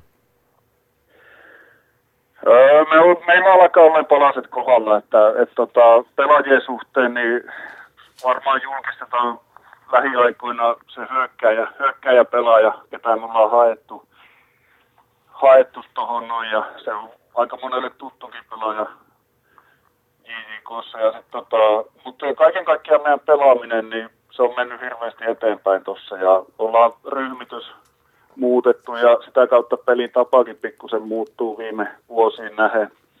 Ja itse asiassa tuo Kyproksen leiri, mikä oli tuossa viime keskiviikkona tultiin takaisin sieltä, niin se oli niin todella hyvä ja onnistunut leiri. Ja uskoisin, että me ollaan, me ollaan aika lailla valmiita niin tuohon veikkausliikaan. Rapalla taisi olla kysyttävää. Joo, että totta kai he tsemppiä onnen matkaa tota, tulevaan kauteen. Mutta varmaan avain, avainpelaajana niin teillä tulee olemaan, että tulee Mikko Manninen olemaan siinä teidän joukkueessa, että missä, missä, missä tikissä hän on ja millaisen suorituksen sä uskot, että hän pystyy liikassa antaa nyt pari divarivuoden jälkeen? Että, tota, no, missä roolissa hän, sä luulet, että hän on? No, Manu, Manu tulee ehkä olemaan pikkasen vielä hyökkäävämmässä roolissa mitä on aikaisemmin siinä laiturin paikalla nähty, mutta tota, tärkeä pelaaja meille. Ja ei ole ihan vielä sataprosenttisessa kunnossa, että on sairastellut ja pikkusen ollut loukkaantumisia tuossa talvella. Mutta tota, uskoisin, että hänen panos tulee olemaan kova jo ensi lauantaina Maariahaminassa. En olisi uskonut, että saatat Vusun takaisin, jos on teillä tuttu pelaaja. Ai ei se ollut? Ei, ei ole tunteja. Okei, okay, okei, okay, varmistin vaan. Kyllä vaan. Hei, kysytään vielä toi matsit ku, kupsia vastaan, niin miten tämä Keski-Suomen asetelma oikein menee? Minkälaisia vääntöjä ne on? Säkin oot siellä ollut runttaamassa. No ne on ihan mukavia pelejä, että silloin on siinä aina pikkusen enemmän niin pelattavaa, että, että jotenkin se semmoinen kelta, keltamusta niin saa niin saa niin sitä atrea lisättyä noille pelaajille. Ja, mutta ehkä, ehkä se vielä enemmän on ollut tuolla fanipuolella se, se tota, skisma, mikä, siinä, mikä siitä on syntynyt siitä asettelusta. Mutta tota, on hyviä mukavia pelejä, ja, mutta kaiken kaikkiaan meille niin kuin, tänä vuonna niin Veikkausliikassa kaikki matsit on, on niin hyvä ja pääsarjassa on aina kiva pelata, että niitä pelejä seurataan enemmän. Ja se on pelaajillekin aina, aina parempi ja varsinkin niille, jotka haluaa kehittyä ja mennä eteenpäin. Selvä. Juha Pasoja, tässä vaiheessa kiitetään sua osallistumisesta lähetykseen ja me lähdetään sitten kohti vielä vähän pohjoisempaa. Kiitoksia Juha Pasoja. Kiitos, kiitos. Ylepuheen urheiluiltaa. Veikkausliigan ennakkoiltaa mennään Jaakko Parkkinen studioisäntänä, Marko Rapa Rajamäki ja Tero Auvinen studiovieraana Jussi Putkonen pitää huolen siitä, että äänet kuuluu ja myös äh, kommentteja sosiaalisen median puolelta saadaan mukaan. Kyllä, yle.fi kautta puhe. Keskustelu on ollut hyvinkin vilkasta jalkapallo selkeästi ja Veikkausliiga puhuttaa sekä Twitterissä hashtagillä urheilu ilta. Tässä Light kirjoittaa, Suomi on pitkä maa. Sen voi hyvin todeta näin keväällä, jos katsoo vaikka netin livekamerasta esim. livekuvaa Leviltä. Tämä olisi hyvä myös jalkapallo sarjajärjestelmän suunnittelun sisäistää. Anyway, Ropsi niputtaa Rovaniemellä monta etelän vierailijaa. Kun tuossa on kovaa puhetta tästä PS Kemin ensimmäistä ottelusta ja siellä kuulemma on, on lunta paikalla ja siirretäänkö ja mitä tehdään ja näin poispäin. Tämä on näin keväisin kyllä on ongelma olosuhdelajista on kysymys ja niihin olosuhteisiinkin varmasti tässä vielä tullaan puuttumaan illan aikana, mutta oli hauska, hauska tuossa sanoa, että moni etelän joukkue joutuu Rovaniemellä taipumaan, niin ei taida pohjoisemmasta kyllä yhtään joukkuetta tulla, että tuota, Ropsille, Ropsille kaikki on etelän tässä muuten olisikin varmaan hyvä niin jalkapalloaiheinen pubivisa kysymys, onko, onko Ropsi pohjoisin pääsarjatasolla pelaava jalkapallojoukkue maailmassa. Jos ei Islannista löydy, niin, niin kyllä varmaan tiedä. aika lähelle alkaa olla. Mutta Islantikin on yllättävän etelässä, mutta Reykjavik on etelämässä kuin Oulu. Että ei se, se ei ihan niin pohjoiseen mene. Pelaako ne? Milloin ne on Norjassa? En, en tiedä, tämä oli ehkä tämmöinen retorinen kysymys. Varma, jos joku tilasto Niilo tietää, niin meillähän ovat nämä sosiaaliset verkot kyllä, että pistäkää sinne tietoa. Kyllä vaan, kyllä vaan. Joo, ja niin kuin tuossa nyt tuli jo vähän vihjailtuakin, niin nythän on tietysti aika sitten edetä kohti Lapin derbyä, Rovaniemen palloseura ja PS Kemi. Ja tuota, jos nyt Ropsi puolitoista kautta sitten oli hopealla veikkausliikakauden päätteeksi, niin pikkusen eri fiilikset taitaa olla tällä kertaa. Juha Malinen pystynyt tekemään hyvää työtä, kokoamaan sinne ja varsinkin Tato Mirovic tietenkin hankittiin tässä ihan loppuhetkillä, mutta joukkueen runko on kyllä nu- hyvin nuori. Vai mitä sanot Rapa? Joo, se oli hyvin koottu joukkue tota noin, niin siinä vaiheessa, kun ne oli siinä hopea, hopea, äh, hopea sai pari vuotta sitten ja pelasi erittäin hyvää futista. Ja niillä oli, se oli Jagubia ja se oli, se oli, niillä oli todella hyvin rakennettu se. Ja siitä ei olekaan enää jäljellä siitä, siitä Obilorille muun muassa. Ää, niin Boris Kokko piikissä. Ja. Boris Kokko ja Obilori, siellä oli Pirine, Jameh, ketä niillä, niillä oli todella hyvä jengi silloin. Mutta kuitenkin niin siitä, siitä ei ole enää Kokkonen jäljellä. Ja sitä varmaan sitä varma Rovaniemellä omalla tavallaan harmitellaan. Mutta että realiteettien mukaan pakko mennä. Että se oli hyvä tarina, se oli hyvä juttu Rovaniemellä, mutta sehän kaikki näki, että se loppuu se tarina. Nyt että pitää tehdä uusi tarina, niin kuin Juha, Juha siellä aina pyrkii, pyrkiikin tekemään. Ja, ja, ja nyt tästä tulee mielenkiintoiseksi se, että, että koko, koko vuosi on puhuttu siitä, että annetaan, niin kuin, että tuoda nuori pelaajia, saatu hyvin jollain konstilla myöskin niin kuin imetty klubin pelaajia taas. Siellä on paljon klubin pelaajia. Niistä mielenkiintoisimpana tietty Leo Väisänen yksi ja sitten tota, noin niin, ää, Saku Ylätupa, mikä on lainalla, mikä on huippupelaaja 99.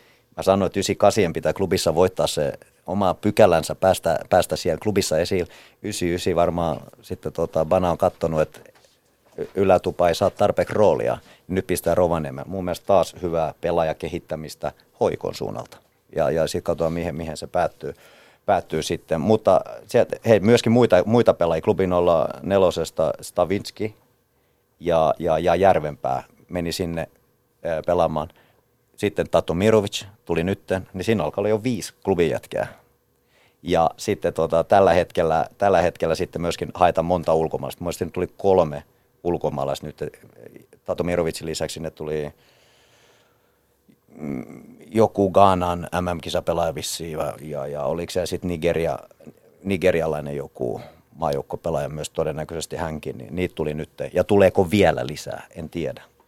Mutta mm-hmm. tota noin, niin Ropsi tulee yllättävä joukkueelle. Ne varmaan vetää sen kasaan keskisektorin, keskirungon hyvin pitkälti ul- vahvoilla ulkomaalaisilla, mitä on hankittu mahdollisimman myöhään, jotta taloudellisesti säästetään, ja siihen tuotu hoikolaisia junioreita tueksi ja, ja antamaan niille rooli. Plus varmaan tehdään myöskin Rovaniemellä paljon töitä, että sieltä tulisi omia pelaajia. Muun muassa Lahdenmäki pääsi tota, noin, niin Norjaan Ropsin oma poika tai pohjoisen poika ainakin, niin, niin pääsi sieltä urallaan eteenpäin ja tota, no, niin pääsi, pääsi tota Norjaan. Ja nyt odotan nyt seuraavia pohjoisen poikin myöskin ykkösjoukkueeseen. Niin, Tero. Mm, täytyy muistaa, että just sillä kaudella, millä Ropsi pärjäsi, siinä kävi kyllä aika hyvä munkki, että Mosalla oli ollut vaikeita vuosia ja Mosa tuli vähän niin kuin puoli maitojunalta takaisin ja, ja kauhean moni silloinen liikaseura ei ollut niin kuin ehkä sitten kuitenkaan niin kuin Mosasta kiinnostunut. Löytyi hyvin paikkansa siellä, breikkasi hyvin. Eikö Eero Markkanekin mennyt sinne? Mun mielestä siis oli, niin kuin oli, oli, oli samalla tavalla, että siis, niin sieltä löytyy. Sitten oli tosissaan Boris Kokko, ja, eli, eli sille kyseiselle kaudelle niillä kävi uskomattoman hyvä munkki näissä. Eli se, ne sai sellaisia pelaajia, jotka oli niin kuin monta vuotta ollut siinä niin kuin tulolla, tai ehkä koko tietysti olikin jo aikaisemmin näin, niille ei oikein löytynyt paikkaa täältä niin kuin muualta, tai ehkä olisi löytynytkin, mutta se selkeä koti löytyi sieltä niin kuin Malisen valmennuksessa sieltä niin kuin Rovaniemeltä, ja silloin vaan nasahti kaikki niin kuin kohdalle. Pitää muistaa, että Rovaniemi ei välttämättä ole Helsinki, niin kuin ihan se kaikkein niin kuin se niin kuin ideaalipaikka monelle, että sun pitää olla jotain todella hyviä perusteita, että sä lähdet Rovaniemelle pelaamaan. Ja sitten pitää tähän muistaa tämä talouskeskustelu. Ää, Ropsi ilmoitti just pari viikkoa sitten vai viime viikolla jättimäisen suurista tappioista Rovaniemen palloseuran budjettiin niin kuin nähden jolloin sulla ei välttämättä ole sit pelimerkkiäkään lyödä siellä niin, kuin niin paljon kiinni vahvistuksia. Joo, ja tämä Tato Mirovitsin kohdallahan erikseen vielä painotettiin seurajohdolta, että ei vaikuta budjettiin, eli saatiin hoidettua. Ja tähän Ropsin Bingotalon mielenkiintoiseen tarinaan mennään varmasti siinä vaiheessa, kun ruvetaan Teron kanssa puhumaan enemmän noista seuratalouteen liittyvistä jutuista. Mutta Saku Ylätupa on mainittu jo lähetyksessä, poimitaan hänet tässä vaiheessa mukaan puhelimeen. Okay. Öö, morjes Saku. Moi. Mites Espoon mies pärjää siellä napapiirillä? Hyvin, ei, ei täällä mitään ongelmaa pitkiä kalsareita joutuu varmaan totuttelemaan niihin ainakin näin vielä no, ei, ei, onneksi, ei onneksi enää, ei ole niin, ei ole niin kyllä. Minkä, sä oot nyt lainalla sitten Ropsissa ja tota, viime kausi olit, olit tota, niin, HJK miehistössä, siellä ei pelejä tullut, tuo kakkosessa kulki no. ihan mukavasti, niin minkälainen, millä fiiliksillä lähdit kohti Rovaniemen? No odottavat ja hyvät, hyvät fiilikset, että katsotaan nyt, katsotaan mitä tulee. Niin, kakkosessa sellaista nousujohteista tekemistä ja totta kai poikamaa joukkuessa on ollut avainroolissa. Minkälainen, miten paljon vastuuta esimerkiksi uskot, että nyt Maliselta tulee? No vastuu tietenkin pitää ansaita, mutta katsotaan tuota, mahdollisimman paljon tietenkin. Niin, ja nythän perjantaina, kun oli toi Kemi-matsi yeah. ää, kauden alla, niin siellä taisit täräyttää yhden maalin. Joo, avausmaali tuli heti alussa. Se oli hyvä, hyvä, hyvä että pääsi heti te- heiluttaa maaliverkkoa. No tota, sä oot nuori kaveri, siinä joukkueessa on mielenkiintoinen rakenne. Siellä on esimerkiksi Antti Okkonen, kapteeni, kokenut, kokenut mies, Joo. joka pystyy varmasti niin kuin, näyttää paljon. Eetu Muinosta löytyy tällaisia, tämän tyyppisiä Joo. kokeneita liigajyriä. Miten äh, sitten toisaalta te nuoret siinä, niin miten tämä homma on lähtenyt hitsautumaan yhteen? No tosi hyvin, että meillä on ihan loistava joukkuehenki ja hyvä, hyvä hengi kasassa, että sopivasti kokemusta ja nuorta pelaaja, niin se on mun mielestä hyvä, hyvä kombinaatio. Uskallat sä heittää sukelle mitään läppää kopissa vai menet, menet ihan nöyränä poikana sinne? Tietenkin pitää ja kyllä voi heittää. Tota, niin, eli siis nyt tosiaan sitten olisi vähän niin kuin sen läpimurron paikka. Ropsissa todennäköisesti siis sitä vastuuta tulossa, niin millä vahvuuksilla Saku Ylätupa nousee otsikoihin nyt sitten, kun kausi käynnistyy? Ei, luotetaan siihen omaan tekemiseen vaan, ei mitään, ei mitään erikoisuuksia. Eli mitä, kerro, kerro kuulijoille, jotka ei ole välttämättä sun pelejä nähnyt, niin kerro ja. vähän, että mitä ne on ne sun jutut? No toivottavasti paljon tehoja ja viihdyttävää fudista, että nopeata ja hyökkäysvoittoista. Kerro muuten, mistä me mies tavoitetaan, kun kuuluu taustalta semmoisia nuoren, mie- nuorten miesten iloisia ja, ääniä, niin ei, ootko, to... jossain, ootko jossain liikenteessä? Ei tosissaan, ollaan täällä kämpillä, täällä muutama kaveri kyllä. Millä miehityksellä asut Rovaniemi? No mä oon tällä hetkellä Leo kanssa samassa, samassa kämpässä, mutta muutan kohta oma, omaan täällä. Okei, niin ja Väisänenkin oli aika pitkään poissa. Siellähän taisi olla miehellä sen verran Joo. ärhäkkä sairastapaus, että piti käydä Joo. sairaalassakin mutka, niin Joo. sä oot saanut niin kuin pitää sitä vähän niin kuin omana. Joo, no, no en, en niin aikaisin tullut, että olisin siihen, siinä päässyt asumaan yksi, mutta... Jees, mutta tuota, kerro vielä, että miten kun Rovaniemi, joo, se on ihan mesta Lapin keskus tietysti, mutta miten tuollainen tota, sun ikäinen jätkä kuluttaa aikaa Rovaniemellä silloin, kun ei ole treeneissä? No ei täällä hirveästi muuta kotona pleikkaria ja siinähän se on melkein. Eli sä oot Fifassa nyt niin kuin lyömätön juuri tällä hetkellä. No todellakin, Hei, otetaan vielä, tota, Tato, Ivan Tato Mirovic tuli nyt viime ja. hetkillä mukaan siihen jengiin ja sulle tietenkin tuttu kaveri klubissa ja. viime kaudella. Mites äh, hänellä on lähtenyt hommat luistamaan nyt joukkojen mukaan? Hyvin, niin vaan päässyt hyvin tota jengi sisään, että tosi, tosi hyvä, että saatiin hänet tänne luotto, luottotoppari ja tosi, tosi hyvä, hyvä kaveri muutenkin. me ollaan lähetty tätä liigaa nyt ennakoimaan näiden derbyjen kautta, ja Lapin derby se on Rops vastaan PS Kemia. Itse asiassa kun soitin sun puhelinnumeroa joukkueen johtajalta, niin sieltä tuli, että matsi on Imekkiä vastaan, että piti miettiä yeah. vähän itsekin vähän aikaa, että mikä ihme Imek, mutta ilmeisesti se Kemillä on ihan oma nimi siellä tuota, niin, niin yeah. napapeilillä. Minkälaisia, minkälaisia matseja tota, odotat? 29. huhtikuuta on se eka. No tietenkin derby on derby, että siinä on, siinä on erilainen latautuminen ja tunnelma fanien ja kentälläkin, että odotan innolla tosiaankin. Jees. Okei Saku, me päästetään sut jauhaa sitä Fifaa sinne sen Väisäsen Yeah. kanssa, niin tota, ei mitään, kiitoksia haastattelusta. Kiitos. Ylepuheen urheiluiltaa. Näin siis Saku Ylätupa. Ää, ensi kesän itse asiassa alle 19-vuotiaiden arvokisat, kun pidetään Suomessa, niin Ylätupahan kuuluu niihin kavereihin, joilla on sitten iso vastuu siinä maajoukkueessa, kun Suomi sitten taas pääsee isännöimään kisoja, mutta katsotaan nyt sitten kauden aikana, että minkälaiset näytöt Ylätupa iskee sieltä kymppipaikalta Ropsissa tiskiin. Ää, niin, sitten toi Lapin derbyn toinen osapuoli, PS Kemi. Siellä viime kausi itse asiassa aika hyvä suoritus oli se yhdeksäs ja jos ajattelee kemiläisittäin, vaikka kauden loppu oli melkoista vapaa pudotusta, yksi tasapeli yhdeksässä viimeisessä ottelussa ja sarjapaikka kuitenkin sitten onneksi säilyi. Miten sä Rapa näet tuon Kemin tilanteen, kun lähdetään tähän kautta? Kemi pääsi nousijana isosti yllättää viime vuonna ja nehän oli, en nyt muista ihan tarkkaa kuukautta, mutta olisiko nyt sitten touko-kesäkuussa vaihteessa juhannuksen paikka, niin kyllä siellä ei aurinko laskenut Kemis ollenkaan, kun siellä puhuttiin jo Euroopasta ja muusta. Ne oli kuitenkin erittäin vahvasti liikkeellä, ne oli menossa Eurooppaan vahvasti.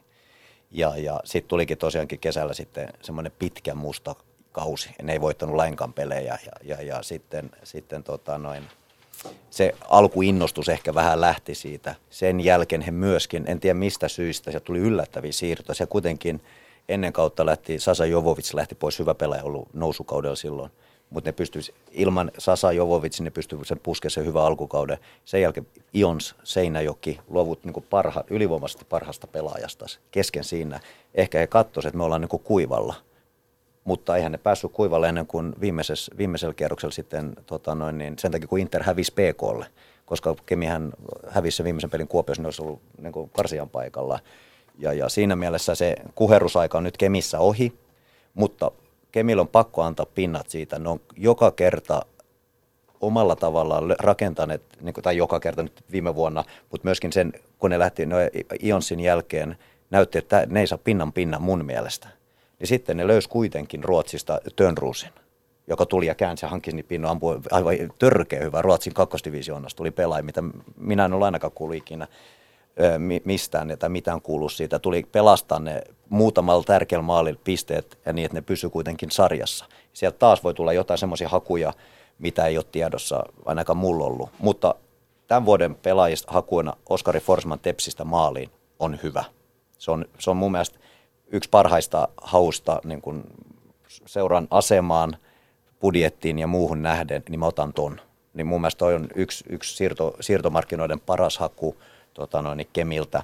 Ja sitten asiat, mitkä jää epäselväksi sitten on, on, on tota noin, niin, eh, Jussi Aalto, jos pystyy paukuttamaan maali kymppipaikalta, jos se on se Jussi Aalto, mikä pystyy vetämään divari ja mikä pelasi aiemmin liikaa, niin se voi olla se, se positiivinen, positiivinen jokeri. Ja taas menemme HJK, eikö vaan?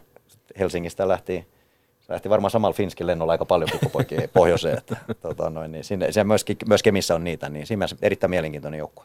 Tero. Joo, se mitä mä toivoisin tietysti tänä vuonna on se, että kemiläinen yleisö ottaisi PS Kemin niin omaksi. Et mun mielestä Kyllä. oli aika synkät katsojakeskiarvot Kemissä viime vuonna. Ja tota- siinä, y- y- anteeksi, Taru, pakko siihen lisätä. Pitää muistaa, keskiarvot meni sen takia, he pelasivat Oulussa, Rovaniemessä, ne ei pystynyt pelaamaan edes kotona, vaan No totta, pelasivat niin kuin 200 kilometrin päästä kotota. Mm, mut silti se on, se on mun mielestä niinku tärkeä siinä, että, että jos Kemis halutaan nähdä jatkossakin niinku veikkausliikan jalkapallo, niin, niin toivoisin, että kemiläinen yleisö ottaisi sen niinku omakseen, koska Kemi ja Rovaniemi molemmat, niin sieltä on pitkät matkat, tarvitaan paljon rahaa. Ja tässä on tuosta sosiaalisessa mediassa paljon puhuttu, että, että tämä järjestelmä tai tämä sarjaohjelma on niin kuin tehty huonosti, varsinkin tämän alkukauden osalta. Että niin kuin varmaan niin kuin pyyhkeitä pitää lähettää sinne veikkausliikankin suuntaan, että, että ne olosuhteet on erilaiset näin, näin niin kuin keväisin, että niin, et, et PSK joutui pelaamaan näitä otteluita tosiaan Oulussa ja oliko Rollossa ja näin poispäin. Se, Heillä oli, heillä oli, viime vuonna oli myöskin keskellä kesää stadion remontti, niin se katsomo rakennettiin, jolloin se oli osittain myöskin stadionin niin kuin parannustöiden takia, niin siitä pelattiin muualla. Oli viime vuonna. Niin Karihaarassa tosiaan nuo ensimmäiset matsit Kemissä ja sanotaan nyt näin, että vaikka ilmeisesti jotain parannusta sinne on saatu, niin henkilökohtainen kokemus Karihaaran kertaista, että se aika karu niin koti kuin vierasjoukkueelle, että, että ei, ei mitään ylimääräistä ainakaan. Joo, mutta näitä ohjelmaa ja muuhun liittyen vielä, niin ihan lyhyt tässä näin, niin jos ei, jos ei Kemis pystytä pelaamaan, niin, pelaamaan, niin en mä näe, että 8.4. Tammelassa pelata. Ei, ei varmaan nostettu vielä lehdissä esiin, mutta vielä ei ole kertaakaan huhtikuun alussa niin sillä kentällä pelattu, niin en usko, että tänä vuonnakaan. Mutta en tiedä. Jarkko Vissi itse asiassa pääsee sitten ensikäden tietoa meille kertomaan Tammelan tilanteesta, kun soitellaan tuonne Tampereen suuntaan, mutta niin, nämä olosuhteet on ehkä se, mikä puhuttaa, ja, ja Rops tietysti laittoi komeasti, komeasti hommat kuntoon, mutta tuota, Kuopiohan kuului pitkään myös niihin joukkueisiin, joka, joka oli vähän tällainen olosuhde Peikko. Samoin ehkä Tur- Turun suhteen ollaan puhuttu pitkään, että mikä on siellä tilanne, mutta itse asiassa Turustahan saatiin ainakin Twitterin välityksellä tänään jo kuvia Nurmikosta Veritastadionilta. Sulla on ensikäden tietoa, mikä siellä on tilanne. No, mun mielestä tota, niin, luonnonnurmikentät, mitkä toimii, niin Marihamina on yksi, totta kai myöskin siitä sijainnistaan niin se pystytään aina suht aikaisin keväällä hoitaa kuntoon. Ja pakko sanoa, että kyllä Turku on niin ylivoimaisesti kenttämestarit ja muut hoitaa mikäli vaan mahdollista, niin luonnonnurmikenttänä niin kupittaa on Veikkausliigas Marjahaminan lisäksi eh, ensimmäisenä pelikunnos. Ja tiedän, että Espoossa on hyvä kenttä, mutta se ei, he ei pelaa pääsarjassa. Mm, toki sen verran nopeasti vielä, että toki muistan silloin, kun Honkakin pelasi vieraspelin Tepsiin vastaan heti silloin alkukaudesta, niin pelattiin aika pitkällä heinällä. Suoja, haluttiin suojella sitä. Että se on tässä hyvä muistaa aina sitten, että luonnurnurmikenttä monesti niin kuin kauden alussa, niin heinä pidetään pitkänä, joka kyllä sitten huonottaa sitä peli niin kuin laatua. On totta. Otetaan tässä vaiheessa mukaan keskusteluun Hannu Hannibal Stark. Niin kuin tuossa lähetyksen alussa jo kerrottiin, niin taustalta löytyy sellaisia bändejä kuin Tulenkantajat, Nuoret herrat ja sitten vähän tuoreempaa tuotantoa on tämä Hannibal ja Musta moottori, mutta ennen kaikkea tietysti Radio Helsingillä Jumalan käsi jalkapallo-ohjelma. Toinen vetäjä on Hannu Stark, niin milläs fiiliksellä Tampereen suunnalla odotetaan alkavaa veikkausliikakautta? No Kiitos vielä kerran, kun pääsee tänne messiin puhumaan tuota rakastamasta lajista, joka on kyllä yksi työmaan välissä ainakin kannat, kannattamisen suhteen. Mutta tuota, niin täällähän odotetaan oikein kovasti, että nythän Tampere on oikein niin kuin vähän pääsi rauhoittumaan tuossa tuo eilisen myötä, kun Tappara meni jatkoon, niin täällä voi alkaa keskittymään sitten kesälajeihinkin. Niin, tuota, ensinnäkin odotan sitä, että pääsin katsomaan Ilveksen pelejä tuohon Tammelan Hornan kattilaan ja Tota, mutta ensimmäisenä tietenkin näin niin pohjoisesta kotoisin olevana, niin tämä Rovaniemi ja Kemin mukanaolo on, niin kuin, se, on, se on jotain, niin kuin, se, se, tuntuu, se tuntuu niin ison maailman meiningiltä. Hei, miten noin Lapin derbyt? Sä nyt oot olettaakseni käynyt ehkä todistamassakin jopa paikan päällä, niin mikä meininki on? No, minun pitää sanoa, että viime vuonna en päässyt, kun satuin juuri lomailemaan sillä, että ei ollut tämä tota, niin Ropsi ja PS Kemin matseja. Tuota, seurasin tietenkin, että miten niissä käy ja olin totta kai niin Ropsin puolella, koska aikoinaan edustinkin junnuna Ropsia ja sieltä olen kotoisia. Kemiläisiä ei pysty tuota, tietenkään niin symppaamaan, ellei, ellei, ellei Kemi olisi siellä sitten ihan kärkikahinnossa, niin kyllä mä saatan, että mä, saattaa olla, että mä niin vähän kannustaisin niitä. Mutta tuota, mulla on muistoja sitten 80-luvulta, jolloin ö, se oli Kemin palloseuraaja Ropsin. Ja tota, ne oli aina semmoisia sähäkkiä kohtaamisia, jossa tota, molemmin puolin niin yleisössä lensi hyvä, hyvää lokaa molemmin puolin. Jos oli tarpeeksi hyvä juttu, niin koko, tota, koko katsomo nauroi sitten siitä. Ihan sama kummalta puolelta se tuli. Hei, sitä itse asiassa piti kysyä tässä, että kumpi on kovempi Liverpool vai Rops? Sulle siis henkilökohtaisesti. No tota, on kyllä vaikea sanoa.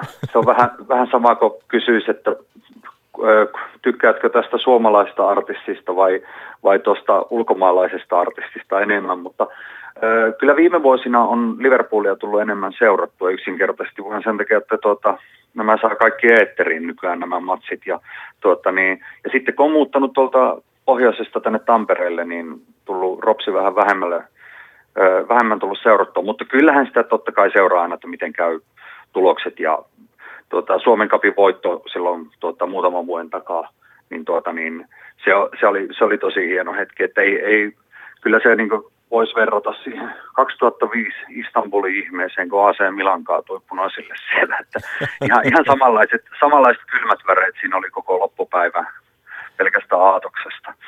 Kuulostaa hienolta. Ja ehkä vähän on päässyt se Ilves hiipimään sinne ihoalle Tampereen vuosien aikana, vai kuinka? No e- ei niinkään, kyllä enemmän niin futisfanina menen sinne katsomaan, että mulla okay. poika aloitti pelaamaan TPVssä, niin, tuota, niin mulla käytiin sitten TPV-matsikin katsomassa tuossa joku aika sitten, niin, tota, niin kyllä sinne, sinnekin on sympatiat. Mutta tota, ja sitten Tampereella on paljon, paljon, paljon hienoja juttuja niin jalkapallon saralla, että oikein niin divaritason futis niin kukoistaa ja Tampere United tämä uusi, uusi tuleminen on, niin kuin, se on ruohonjuuritason niin semmoinen oikein niin riemuvoitto pitäisi sanoa, että hienoa, että niin tämmöinen on päässyt tapahtumaan. Että yritän olla, koska kun sanoin alussa, että on tämä yksi työmaa välissä, niin se, että kannattaa huuhkajia, ropsia ja Liverpoolia näin 2010-luvulla, niin tuota, pyrin, pyrin, pyrin olemaan neutraali niin faniuden suhteen. Siinä voi myös semmoinen tietynlainen jakomielitautisuus iskeä, kun miettii, että huuhkajien tarina ei sillä välttämättä aina kovin kohottava näihin muihin seuroihin verrattuna. No joo, totta. Ja sitten niin kuin tuossakin meidän lähetyksessä, kun meillä oli Veikkausliikasta keskusteltiin, sanoi, että tämä on se hetki, kun suomalainen jalkapallofani pääsee nauttimaan voitoista. Toiset vähemmän, toiset enemmän, mutta pääsevät. Se on juuri näin. Hei, me ollaan tässä käyty läpi näitä derbyjä ja, ja ennakkoasetelmia ja sen verran on käynyt jo ilmi, että HJK ja SJK ollaan nostettu tuonne kärkikahinoihin. Mikä on sun näkemys näistä tämän kauden asetelmista, kun keskiviikkona lähdetään sitten liikenteeseen? No eihän, eihän tota missään vaiheessa, kun Veikkausliika starttaa joka vuosi, niin missään vaiheessa tota Helsingin jalkapalloklubia voi laskea pois siitä, että se tulee olemaan aina. Se on se meidän Bayern München Juventus, se on se Inhokki tai sitten paikallisesti siellä rakastettu joukkue, joka tulee aina olemaan se, niin se vaarallinen.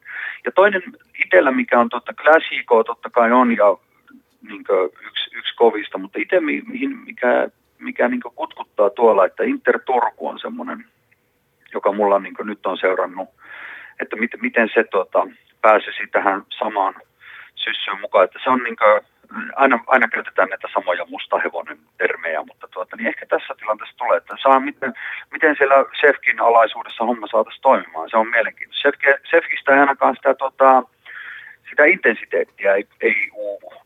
Ja luulenpa, että kun siellä on hänen veljensä vielä pelaamassa, joka on kuitenkin tämmöinen meritoitunut pitkän linjan kokenut hyökkääjä, ja niin iso, iso rinki muutenkin. Timo, Timo Furuholm siihen rinnalle, juuri näin.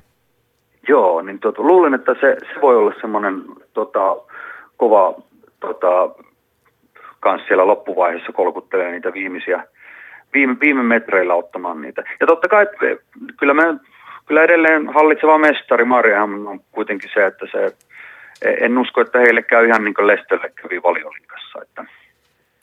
Niin aivan, että, että sarjassa tulee kovaa pudotusta. No miten sitten nämä, kun me otettiin kiinni alkuun näistä – Lapin seuroista, niin entäs Rops ja Kemi, mistä ne löytyy sarjataulukosta kauden päätteeksi?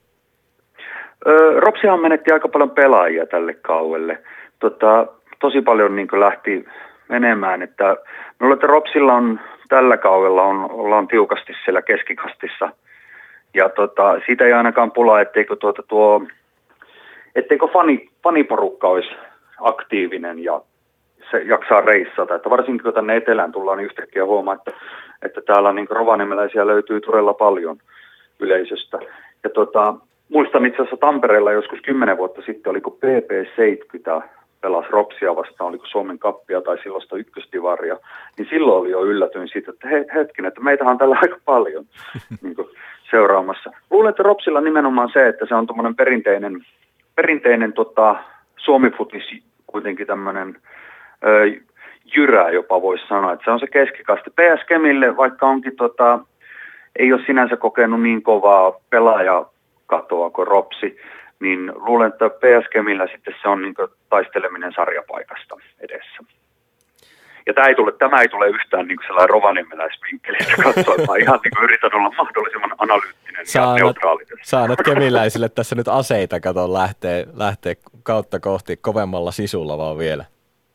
Kyllä, ja vaikka siis, vaikka PS Kemi on selkeästi meidän niin kuin, kovin ja, ja oikein niin kuin isoin niin kuin verivihollinen tässä näin, niin se, että se Kemi tippuisi sarjasta, niin ei, ole, ei olisi Ropsillekaan hyvä asia, koska heidän noiden kahden läsnäolo siellä, niin se tekee paljon myös, ei ainoastaan siellä paikallisesti, missä se on niin mielettömän iso juttu, mutta myös koko Suomen tasolla. Kyllä vaan.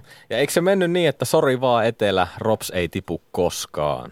Jos Rops ei tipu ikinä. Joo, terve, terveisiä vain Jänkelän Leeville. Se oli, hän oli tuota kaverisen kanssa Valkeakosken hakaa matsissa tehtaan kentällä sen lipun kanssa. Me otettiin se siitä sitten. Kiitos Leeville tästä sitaatista. Ja siitä ei sitten kauan kestänyt, kun me oltiin se sitaatti heitetty ilmoille, kun Ropsi tippui. Mutta kaikki, kaikki, kaikki, pitää nähdä sillä semmoisella niin vertauskuvallisella tasolla. Ja sieltähän tultiin takaisin ja nyt on toinen Suomen kapin pokaali myös taskussa. Kyllä, kyllä, kyllä, kyllä. Ja menestystä, mitalia ja muuta kaikkea. Kiitoksia Hannibal ja, ja tota, me jatketaan keskustelua tästä. Kiitoksia, että pääsit mukaan. Ei mitään, kiitos teille. Jatkakaa hyvin. Ylepuheen urheiluiltaa. Veikkausliigan ennakoita tässä kääritään. Kasaan Jaakko Parkkinen studiossa, Marko Rapa Rajamäki ja Tero Auvinen vieraana. Ja Jussi Putkonen huolehtii siitä, että saadaan kommentit eetteriin myös somen puolelta. Twitteristä kajahtaa äh, Juuso Raja-aho kirjoittaa, Kemissä pelattujen ottelun keskiarvo oli noin 2000, eli 10 prosenttia kaupungin väkiluvusta, mielestäni varsin hyvin.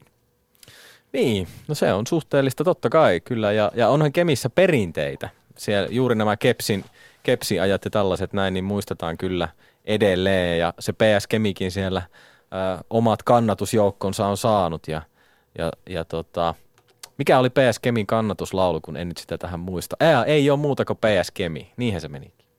Tämmöinen rytmikäs. Onpa oma perää.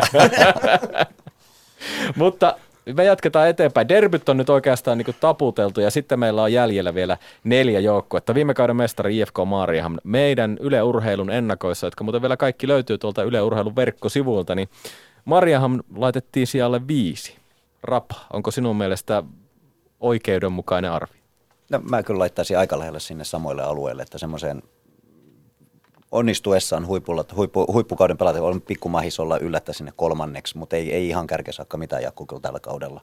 Ja mä uskon, että se tulee se vähän huonompi kausi nytten syystä, että ne menetti kuitenkin viime vuonna, mistä ne sai sen flown ja itseluottamuksen aikaiseksi. Oli, he pelasivat kahdeksalla puolustavalla pelaajalla pelin alla. Et siis totta kai se on hyökkäypeli, mutta he pelasivat kahdeksan pelaaja pelin alla. Riistosta Asis palloon ja Orgil menee. Ja hyvin yksinkertaisesti sit sieltä erikoistilanteita ja niin todella yksinkertaisella sapluna todella fiksusti materiaaliin nähden erittäin hyvin ja tehokkaasti. Sitten kun se tuli onnistumisiin, niin Asishan loppukaudesta oli jopa välillä vaihdosta aloitti. Muun muassa käsittääkseni viimeisen ratkaisupelikin aloitti vaihdosta ja tuli ja teki ratkaisumaalin.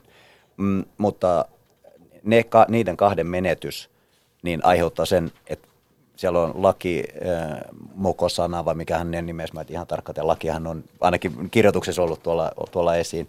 Ja, ja, ja sitten tota, noin, niin muutama muunkin Selin, äh, ruotsalaislaituripelaaja ja muutama uuden pelaajan sinne saanut. Ja käytännössä kahdeksan pelaajaa, joka muodosti sen puolustusblokin, mikä oli se niin kuin tuki sille voitolle tai mestaruudelle, se on pysynyt lähes samana. Veskarivaihtus ja hyökkäysvaihtus ja miten noin noi, noi, niin avainpelaajat, noin kolme pelaajaa, miten ne onnistu hankinnoissa – se jää kaudella nähtäväksi. Tuo Walter Viitala itse asiassa, eli maalivahdin vaihtuminen siinä sitten on hankittu hetkinen kun muistan nimen, Vaikla tuonne maalille, niin si- siinä, siinä on ehkä nyt se iso kysymys, eli tavallaan kuitenkin maalivahti, kommunikaatio, kaikki, miten hän johtaa puolustusta, niin sillähän on iso merkitys siihen, että miten koko joukkue puolustaa, eli miten iso Tero tietää Espoossa paremmin, mutta en mä usko, että Viitala paljon Ruotsiin veti. Kaikki muut vetää Ruotsiin niin. vielä alakerrassa. Niin. Viitala pelasi loistavan kauden itse asiassa. Se oli hieno, hieno nähdä se, että Vitala oli silloin honka-aikana äärimmäisen hyvä. Hän odotettiin paljon silloin Tupe Peltosen niin manttelin periaksi, mutta siinähän kävi sitten itse asiassa niin kuin tilanne, että silloin, niin, tota, silloin kakkosveska, joka nyt muistui pelasi PSG missä, ei kun pelasi PKs viime kaudella tämä Kol, no, oli, Kolliin. Kol, niin hän tuli ja nappasi tämän Viitalan paikan. Viitala vähän ajautui sinne, että pelasi loistavan kauden viime kaudelle. Että tämä, on, tämä on aina tämä tilanne, että loistavan kauden pelannut veskari, miten se pystytään korvaamaan nyt. Se on totta. Mutta Rapa, niin, miten sitten tuo IFK on IFK on tavallaan kausia ja nämä muuttuvat jutut, niin miten esimerkiksi europelit saattaa vaikuttaa Marjahamina, vai onko se niin, että he lähtee nauttimaan näistä ekstramatseista ja keskittyy sarjaan täysin? Juuri näin. Valmennushan halusi laittaa sitä niin, valmennus keskittyy, että se siirtää niin fokuksen tähän kauteen. Kaikki puheet, kun hänet kysyttiin liika ennakos, niin ei vastannut käytännössä siihen Champions League karsintaan, vaan vältti, että keskitytään niin olennaiseen ja se on tulossa bonuksena. Ynnä muuta nämä klassiset valmentajien hölmöt vastaukset itse, itse mukana siellä ollena, niin, niin sitten tota noin, niin, mutta kyllä se siellä pelaajilla on. Ne on se, mikä, missä varmasti ovat käyttäneet sitä hyväksi, kun on hankittu näitä pelaajia. Että meillä on tämä se on saletisti ollut siinä neuvotteluvaiheessa esillä se, että kerrottu pelaajille, by the way, me pelataan Champions League-karsintaa, jolloin se on ainakin näiden pelaajien hankintojen, hankintojen osalta ainakin helpottanut. En tiedä, onko taloudellisesti jopa ollut, saanut vähän halvemman ne pelaajat, koska siellä on olemassa se mahdollisuus. Mutta Marihaminassa on yksi suomalainen pelaaja, mikä on erittäin mielenkiintoinen, niin on Aapo Mäenpää, joka meni Hakasta.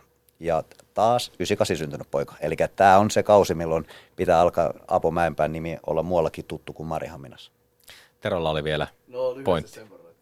Nyt kun puhuttiin siitä Ropsista siinä sarjassa, niin nyt sitten tietysti Marjahamina hyvä puoli on se, että sehän on tänne fanien unelmakohde. Eli mä tiedän sen, että moni seura tekee, monen seuran fanit, se on vuoden kohokohta, kun käydään Marjahaminassa pelaamassa, kun päästään vähän Ruotsin laivan risteilylle samalla. Että se on loistava juttu niin kuin kannattajille.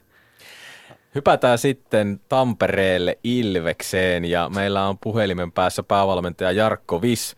Suomen kapissa komea välieräpaikka, siitä ei sitten voittoa enää irronnut, mutta Ilves on kyllä talvikaudella näyttänyt ja aika monissa ennakoissa noussut, noussut jo korkealle meidänkin ennakoissa kolmantena. Miltä kuulostaa Jarkko Vis tuollainen arvio? No iltaa, kuuluuko puhe? Kyllä, hyvin kuuluu, ei muuta kuin etteri vaan.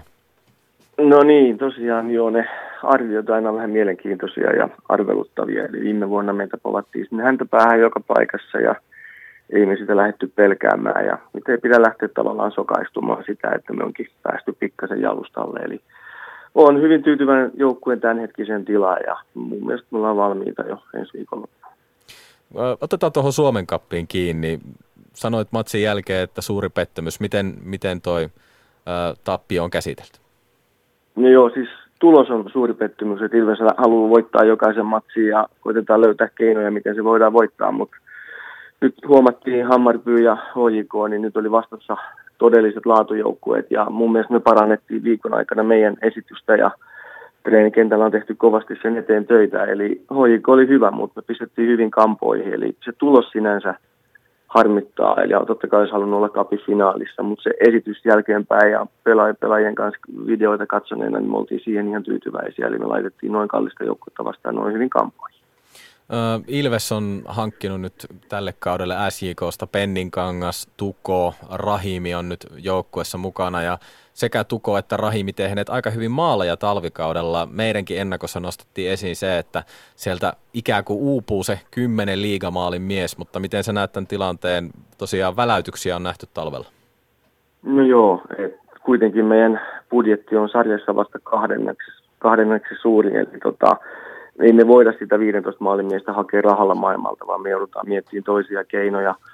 Kysytty paljon Soisalosta, mikä sen merkitys, niin joo, ei me löydetä samanlaista kuin Soisalo, mutta me löydetty sinne Tamminen, Tuko, Rahimi meidän resursseilla ja mä luulen, että meillä on paljon monipuolisempi hyökkäysvalikoima tänä vuonna ja ehkä Tuko voi olla sellainen pelaaja, joka yksinäisenä hyökkäjänä niin voi kääntää ihan yksinkin niitä pelejä, että voittaa jonkun hienon kaksinkamppailun ja tehdä maali. Niin ja siellä tosiaan tärkeitä miehiä saatiin pidettyä ajarna keskikentällä ja näin poispäin. Eli, eli runkokin on hyvä, vaikka toki muutama kaveri lopetti ja pientä vaihtuvuutta oli.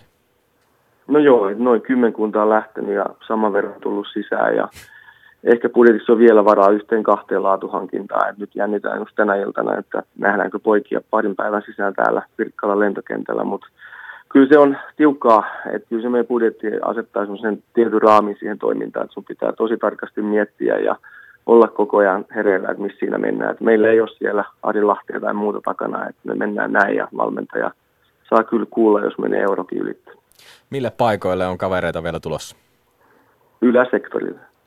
Eli niitä kymmenen liigamaalin miehiä, mitä on tässä haettu rapaa viittoa sen näköisenä, että haluaa heittää lusika soppaa. Moro Jallu, ei muuta kuin tsemppi. Moi moi. Hei, tota Kiitos. noin, mä tiedän, että tuossa Oisalossa paljon juteltu, ollut erittäin tärkeä pelaaja teille ja sitten saitte pidetty mun mielestä tärkeimmät pelaajat siellä hyökkäys, se hyökkäyssuunta ja puolustussuuntakin, niin Ajarna ja Tendengin, mitkä antoi teille paljon viime vuonna pelillisesti. Mutta ole itse sitä mieltä, että Pavle Milosavjevitsin niin lähtö niin on iso menetys. Mä tiedän, että Jani Tanska hankkinut siihen tilalle, mutta Pavle oli aina joukkueessa, missä, missä hän on pelannut, niin se on aina pärjännyt positiivisesti yllättänyt. Seinäjoella nytten teillä, niin onko se sun mielestä iso menetys vai ei? No kyllä se on menetys, mutta ei se ole iso menetys, koska korvaajat on onnistunut hyvin. Eli Pavle oli myöskin sellainen hiljainen johtaja, pukuhuoneessa otti paljon vastuuta ja pystyi keskustelemaan ja halusimme jatkaa optiota tai käyttää optio jo aikaisin kauden, niin kuin kauden keskellä, mutta hän itse halusi katsoa, löytyykö ulkomailta parempaa, mä ymmärrän miksi. Mutta sitten ei löytynyt ja Jarosta löytyi se osoite. Jani Tanska tuo meille taas pääpelivoimaa molemmissa bokseissa. Myöskin Teemu Penninkangas, joka on nyt toipumassa jalkavaivasta, niin on ajateltu kolmantena topparina. Eli mä halusin selkeästi kokoa maalin eteen. Ja kyllä Pavel pelasi hienon kauden, mutta kyllä monta maalia menee Pavlen piikkiinkin ja niin halakerrassa voi joskus onkin, että ne virheet vaan näkyy ja kertaantuu. Eli on menetys, mutta iso sana pois edestä. Selvä homma. Hei, äh, tässä luvattiin kuulijoille, että kysytään sulta ensikäden tietoa. 8. huhtikuuta eli lauantaina on ensimmäinen matsi Tammelassa. Missä kunnossa on Tammelan nurmi? Matsi ei ole Tammelassa, olemme Ratinan pyhätössä. Anteeksi, ja joo, mutta missä kunnossa vähän, on? En ole käynyt katsomassa, mutta huomenna aamulla mä saan sieltä videokuvaa ja Toni Hevonkorpi kävi siellä aamulla ja oli hyvin luottavainen ja jopa oli vihjailu, että perjantaina päästä treenaamaankin ja sehän on ihan ainutlaatuista pääsee pelialustalle treenaan päivää ennen peliä. Ja Ratinahan on sellainen eurotason stadioni, että sinne vaan sitten kautta avaamaan. Kiitoksia Jarkko Viss, että pääsit mukaan lähetykseen. Kiitos paljon, moi moi. Ylepuheen urheiluiltaa. Veikkausliigan ennakkoiltaa vietellään viimeiset 20 minuuttia lähtevät hiljalleen tässä käyntiin. Jaakko Parkkisen seurassa studiossa Marko Rapa Rajamäki ja Tero Auinen sekä Jussi Putkonen, joka pitää huolen sitten niin äänten kuuluvuudesta kuin sosiaalisen mediankin mukaan ottamisesta. Mutta Terolla oli sormi pystyssä, niin heitä vaan. No ehdottomasti nyt sitten kun puhuttiin sitä tunnelmasta tuossa aikaisemmin, niin musta tuntuu, että Tampere on ottanut tällaisen suomalaisen jalkapallon niin kuin pääkaupungin että – aivan mahtava, miten nähnyt sen, että mikä mun käsityksen mukaan, mikä täyttöaste siellä on. Niin kuin, toihan on se, mihin niin kuin pitää pyrkiä. Tammelassa pelataan käytännössä koko ajan, niin kuin, jos ei täysille, niin lähes täysille stadionille. Koska pitää aina muistaa, mainitsin tässä, että oli viime vuonna siellä Espanjassa, niin sen espanjalaisen jalkapallon tunnelman tekee yleisö. Ja, ja se on hienoa Tampereen loistavaa juttu siellä kyllä vaan ratinassa tietenkin se tunnelma saattaa vähän hukkua, kun on niin valtavasta stadionista mm. kysymys, mutta se on kyllä pakko sanoa, että kun itse joskus kävin katsomassa ykkösen matsa ja Ilveksen kotipelejä, niin sitten kun sinne sattui vierasporukka, niin iso ei tarvinnut olla, mutta kun hyppi siellä katsomassa, niin räminä oli sellainen, että tunnelmaa tuli välittömästi vähän lisää Tammela, Tammelan pyhättöön. Turkua kohti. Palataan sinne, mistä rapaa tuli moottoritietä hippulat vinkuen tänne Pasilan studioon Inter. Ja tämä on ehkä nyt se sellainen mielenkiintoisin joukkue tietyssä mielessä kauden alla, koska siellä on miehiä kovilla CVillä hankittu. Shefki Kutsin näytön paikka, iso lompakko taustalla, jolla on hankintoja pystytty tekemään ja jotenkin kaikin puolin vaikea ennustaa, että mihin Inter tulee päätymään tällä kaudella. Rapaa, miten sä näet?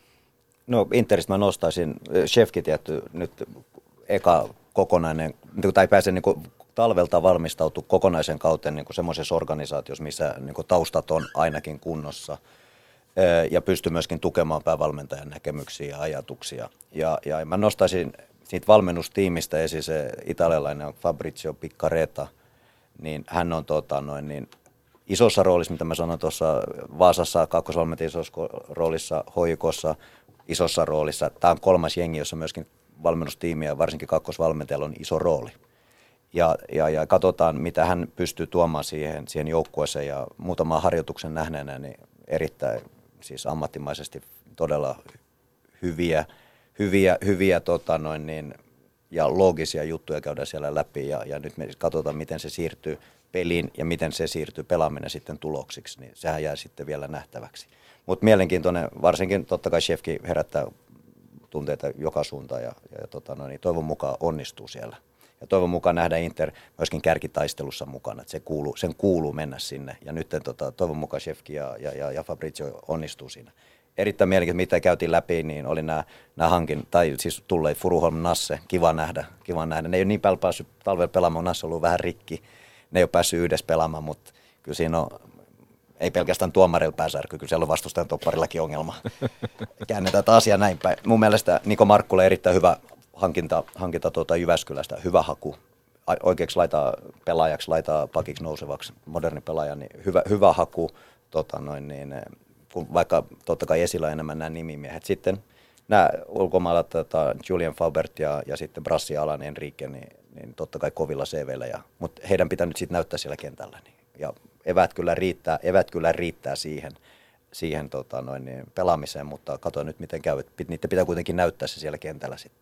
Isoin menetys, tai isommat kaksi pakota, kaksi Obilori, totta kai iso menetys, on kuitenkin niin, niin stabiili pelaaja tota noin, niin Veikkausliikas, ja toinen on Jukka Lehtovaara, joka lopetti. Se kuitenkin otti tärkeitä, tärkeitä torjuntoja niissä peleissä, missä se oli kentällä. Että oli loukkaantunut myös viime kaudena, kaudella ja osittain syy varmaan lopettamiseenkin, mutta kun pelas, niin se torjuu pinnoja ja se on, se on iso menetys, menetys tota noin, niin, Interille. Tero. Joo, mä nostan yhden pelaajan lisää, Lukas Lopes. Lukas Lopes oli erittäin hyvä silloin PKssa Divarissa ja oli erittäin hyvä veikkausliikas viime kaudelle. Myyrmäen Messi. Kyllä, kyllä, loistava pelaaja. Mutta, mutta se on, mä tuossa Rapa sun kanssa samaa mieltä, että, että tämä on Sefkille oikeasti näytön paikka. Nyt mä muistan, kun 2014 taisi olla helmikuuta, kun Pakarisen joken tuolla tota, keittiöpöydän ääressä kirjoitettiin Sefkin ensimmäinen valmentajan sopimus alle siinä ja ja millä innolla hän lähti silloin puhkumaan sitä honkaa ja hän teki hyvää duunia hongas siinä. Mutta niin kuin, niin kuin sanoit Rapaa, niin kuin siellä ei ollut organisaatioista, ollut, joka tuki sitä ja pelaaja meni ja tuli ja näin, niin, niin sitten se vähän ehkä se into sitten siinä niin kuin purkautui siellä niin kuin kentällä vähän väärin asioihin ja siinä kentän niin kuin laidalla siinä ja, ja tuli sellaista niin kuin ylilyöntiä sitten siinä. No viime kausi sitten kovin odotuksin taas PK oli näitä espanjalaisia pelaajia mukana – vahva alku, sitten tuli pientä säätöä siellä, niin kuin tuli tämä IFK-peli, missä tuli nyt ylilyöntejä siinä, ja sitten se loppu meni miten meni, ja sieltä Inter. Nyt tänä vuonna, just niin on ensimmäinen vuosi niin kuin sellainen, jossa niin kuin oikeasti nyt sitten punnitaan, että Sefkin valmentajakyvyt siinä. Mä en epäile, hän on käynyt valmentajatutkinnot, kaikki niin kuin Englannissa tehnyt, kiinnostunut siitä, ollut hyvin, hyvin kiinnostunut, mutta nyt se pitää saada se energia ja, ja se joukkue pelaamaan sitten niin kuin sillä tavalla, että nyt ei niin sanotusti selityksiä enää tässä kohdassa ei enää ole sitten, että nyt, nyt pitää näyttää sitten mitä on, mutta kyllä mä luotan Sefkiin, mä luotan joukkueeseen, mä näen tuon Interin, niin kuin, toki se on nyt just semmoinen, että se joko se on niin kuin ihan topissa tai sitten se feilaa niin kuin ihan täysin, musta se on niin kuin sellainen kortti tässä, tota, mutta et voi olla ihan vaikka mestarikin. Klubin kataistelee siellä SIK mun mielestä. Kyllä, kyllä, ja itse toivon niin, että Jeffkin pääsee, saisi on isoon onnistumiseen sille pintapuolisesti tuntuu ja muutaman kerran kaverin kanssa jutella, niin se on ihan isolta, isolla sydämellään niin futisihminen ja äkkiä tulee muuta, muuta, muutamasta pienestä äh, sählingistä johtuen niin saanut vähän niin kuin jopa vääränlaista mainetta ja mun mielestä fantastinen jätkä, tekee paljon töitä, hankki ympärilleen hyviä ihmisiä futiksen, niin kuin nyttenkin. Muun muassa Honkan Rivero, Jose Rivero tuli sinne ja, ja pystyy niin kuin omalla persoonallaan tuomaan sitä, sitä, sitä juttua kasaan. Ja mä, mä toivon se, senkin syystä, että tota, noin, niin Inter pärjää tänä vuonna.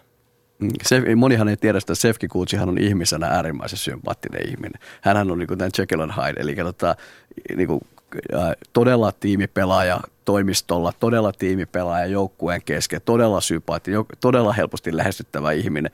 Ja sitten sen jälkeen, kun lyödään niin kravattikaulle ja mennään siihen kentän viereen, niin sitten on pikkusen erilainen niin kuin meininki elää tunteella niissä peleissä ja saattaa sytyttää sitä omaakin joukkuetta välillä ehkä vähän liikaakin, mutta joka tapauksessa jätkät ainakin antaa kaikkensa. No, jo ehkä Antti ja Shefkin välistä, josta olisi se hyvä. Hypätään sitten FC Lahteen, eli tämä viimeinen joukko, jota ei olla vielä käsitelty. Viime kausi oli Toni Korkeakunnaksi ajan huonoin sijoituksellisesti FC Lahdelle ja ja nyt sitten tälle kaudelle ei olla oikeastaan, ei Yle Urheilun ennakoissa eikä oikeastaan muuallakaan hirveästi luvattu. Korkeakunnas itse oli sitä mieltä, että tästä palataan taas tiukasti sinne keskikastin taisteluihin kuuden viiden parhaan joukkoon. Yksi asia, minkä haluan nostaa Lahdesta on tuo keskikenttä. Diego Paananen, Mikko Kuningas, Henrik Helmke. Se on aika kova veikkausliiga. Oh. Mutta siinä oli, vielä ne ei mahtu siihen kuuden klubipelaajan joukkoon. mutta, mutta on, on toi Helmke ehkä, Helmke ehkä mahtuu. Ja onhan oikein, noi on hyviä veikkausli, muihin veikkausliikapelaajien joukkojen klubin lukunottamat, niin ne on mahtu erittäin vahva, hyvä keskikenttä. Se, on niin kuin, se tulee olla varmaan sen niiden joukkueen, joukkueen sydän ja, ja tuo sen – jos ne onnistuu nousemaan sinne mitalitaisteluun, kärkeen ei ylety mun mielestä, mutta sinne niin lähelle mitalitaisteluun, niin nimenomaan ton kolmikon tarvitsee pelata niin kuin iso kausi, ei loukkaantumisia ja muuta, vaan niiden pitää olla niin kuin se joukkue, joukkueen sydän. Mutta se, mikä tässä on vähän myst, tai mystistä, mutta on Lahden, Lahden kohdalla se, että siellä lähti paljon pelaajia, mitä hekutettiin viime vuonna, niin hankintoja viime vuosilta, ja sitten pelaajat lähtee, ei niinkään eteenpäin uralla, vaan niin poikittaa muualle. Et siellä on just niin kuin Jani Tanska, Porista, Tari, Kalle Multanen, Tammi Lehto, Maano ja niin kuin tiedätkö, että ei ne päässyt silleen niin kuin eteenpäin. Se on poikkeus, Jasse Tuominen, Bate Borisov, hyvä aamajoukkueessa. Niin ja läpimurtokausi läpi, Joo, joo, ja tapahtuu kehitystä ja on tehty hyvää työtä, mutta monta näitä kokeneempaa pelaajaa, niin ei ole mennyt niin kuin mihinkään, ne liikkuu poikittain tai menee muualle, eikä jääkään sinne. Ja tota noin, niin, ettei vaan kävisi niin nyt tällä kaudella. Ja siihen tarvitaan nimenomaan tuo kolmen keskikenttä, mitkä sä sanoit, että niitä tarvii pelata niin kuin kova kausi jotta se joukkue voi päästä sitten tota noin eteenpäin. Ja niillä on mahis sinne kärkeen. Ei tuo ole putomistaistelusta, mutta toivon mukaan nyt ei jäisi toista tai kolmatta kautta semmoisen no man's landiin. Niin se on vähän se tylsä juttu.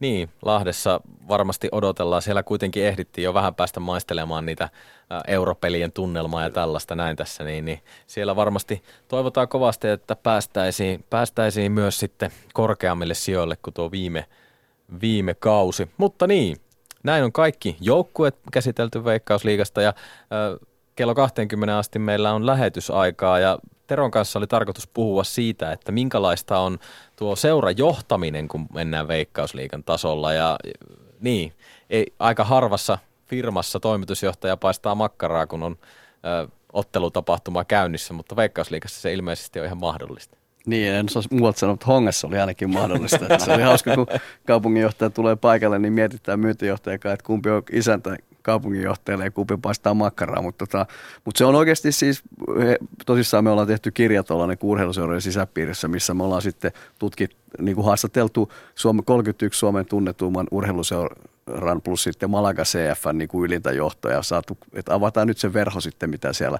taustalla tapahtuu, mutta ettei jäisi väärä käsitys, mä nostan ihan mielettömästi hattua näille kaikille veikkausliikatekijöille, jotka tuolla tekee, että niin pienillä resursseilla luodaan niinkin tai mä korostan niin seuratasolla, niin niin pienillä resursseilla luodaan niinkin hienoja tapahtumia. Se on fantastinen suoritus, että, että jos mä nyt kerron tästä makkaranpaistoa, niin se on hyvä esimerkki siitä, että kun ne organisaatiot on tyyli 2-5 hengen organisaatiot pääsäännössä siellä toimistolla ja ne kaikki tekee kaikkea, niin se on kyllä hatunnostoarvoinen suoritus.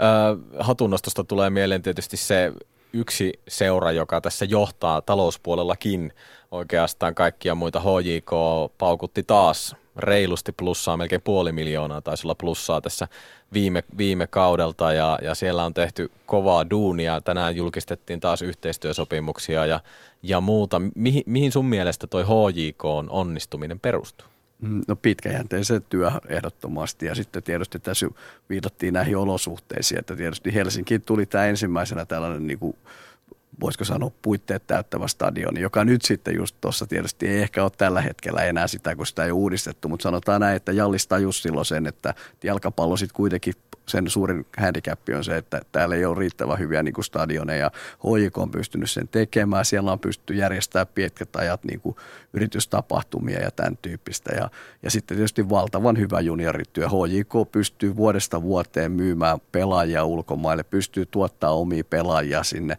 ja sitten tietysti saa pääkaupunkiseudun resurssit katsojien liikkeelle ja sponsoreet liikkeelle, niin, niin se, vaan, se kone jauhaa.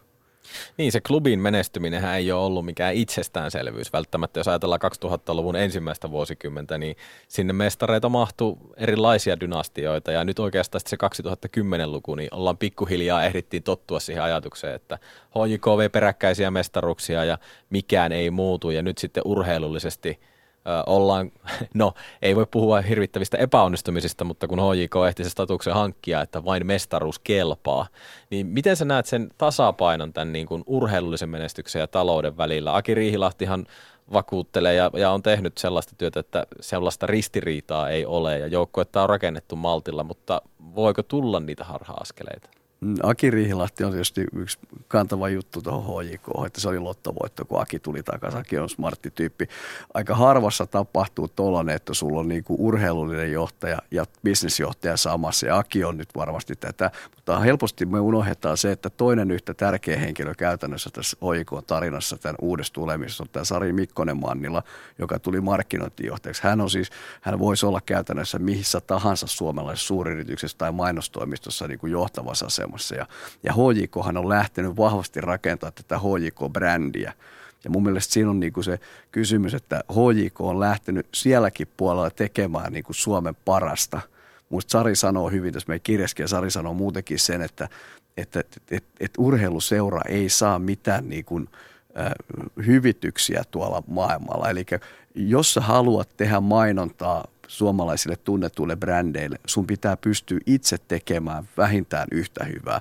Eli klubi on joka tasolla lähtenyt tekemään sitä juttu. Totta kai HJK tarvii jossain vaiheessa sitä euromenestystä, mutta sitten tässäkin on hyvä muistaa sellainen, että tässä meidän kirjaskunnan on mukaan tämä Malaga CF, niin Malaga CFn pelaajabudjetti on 42 miljoonaa euroa. Se on siellä keskikasti jengi La Liigassa. Pienimmällä La Liigan joukkueella pelaajabudjetti on 15 miljoonaa.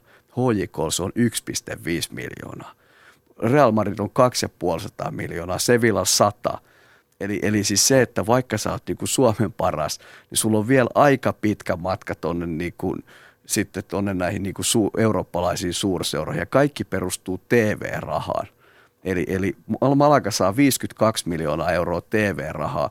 Mä juttelin Rene Östermanin kanssa, IFK toimarin kanssa, just oli aamiaisella viime keskiviikkona, niin Rene sanoi, että he ei saa edes 100 000 Suomessa ja heillä on toisiksi eniten katsojia veikkausliikassa. 100 000, 52 miljoonaa.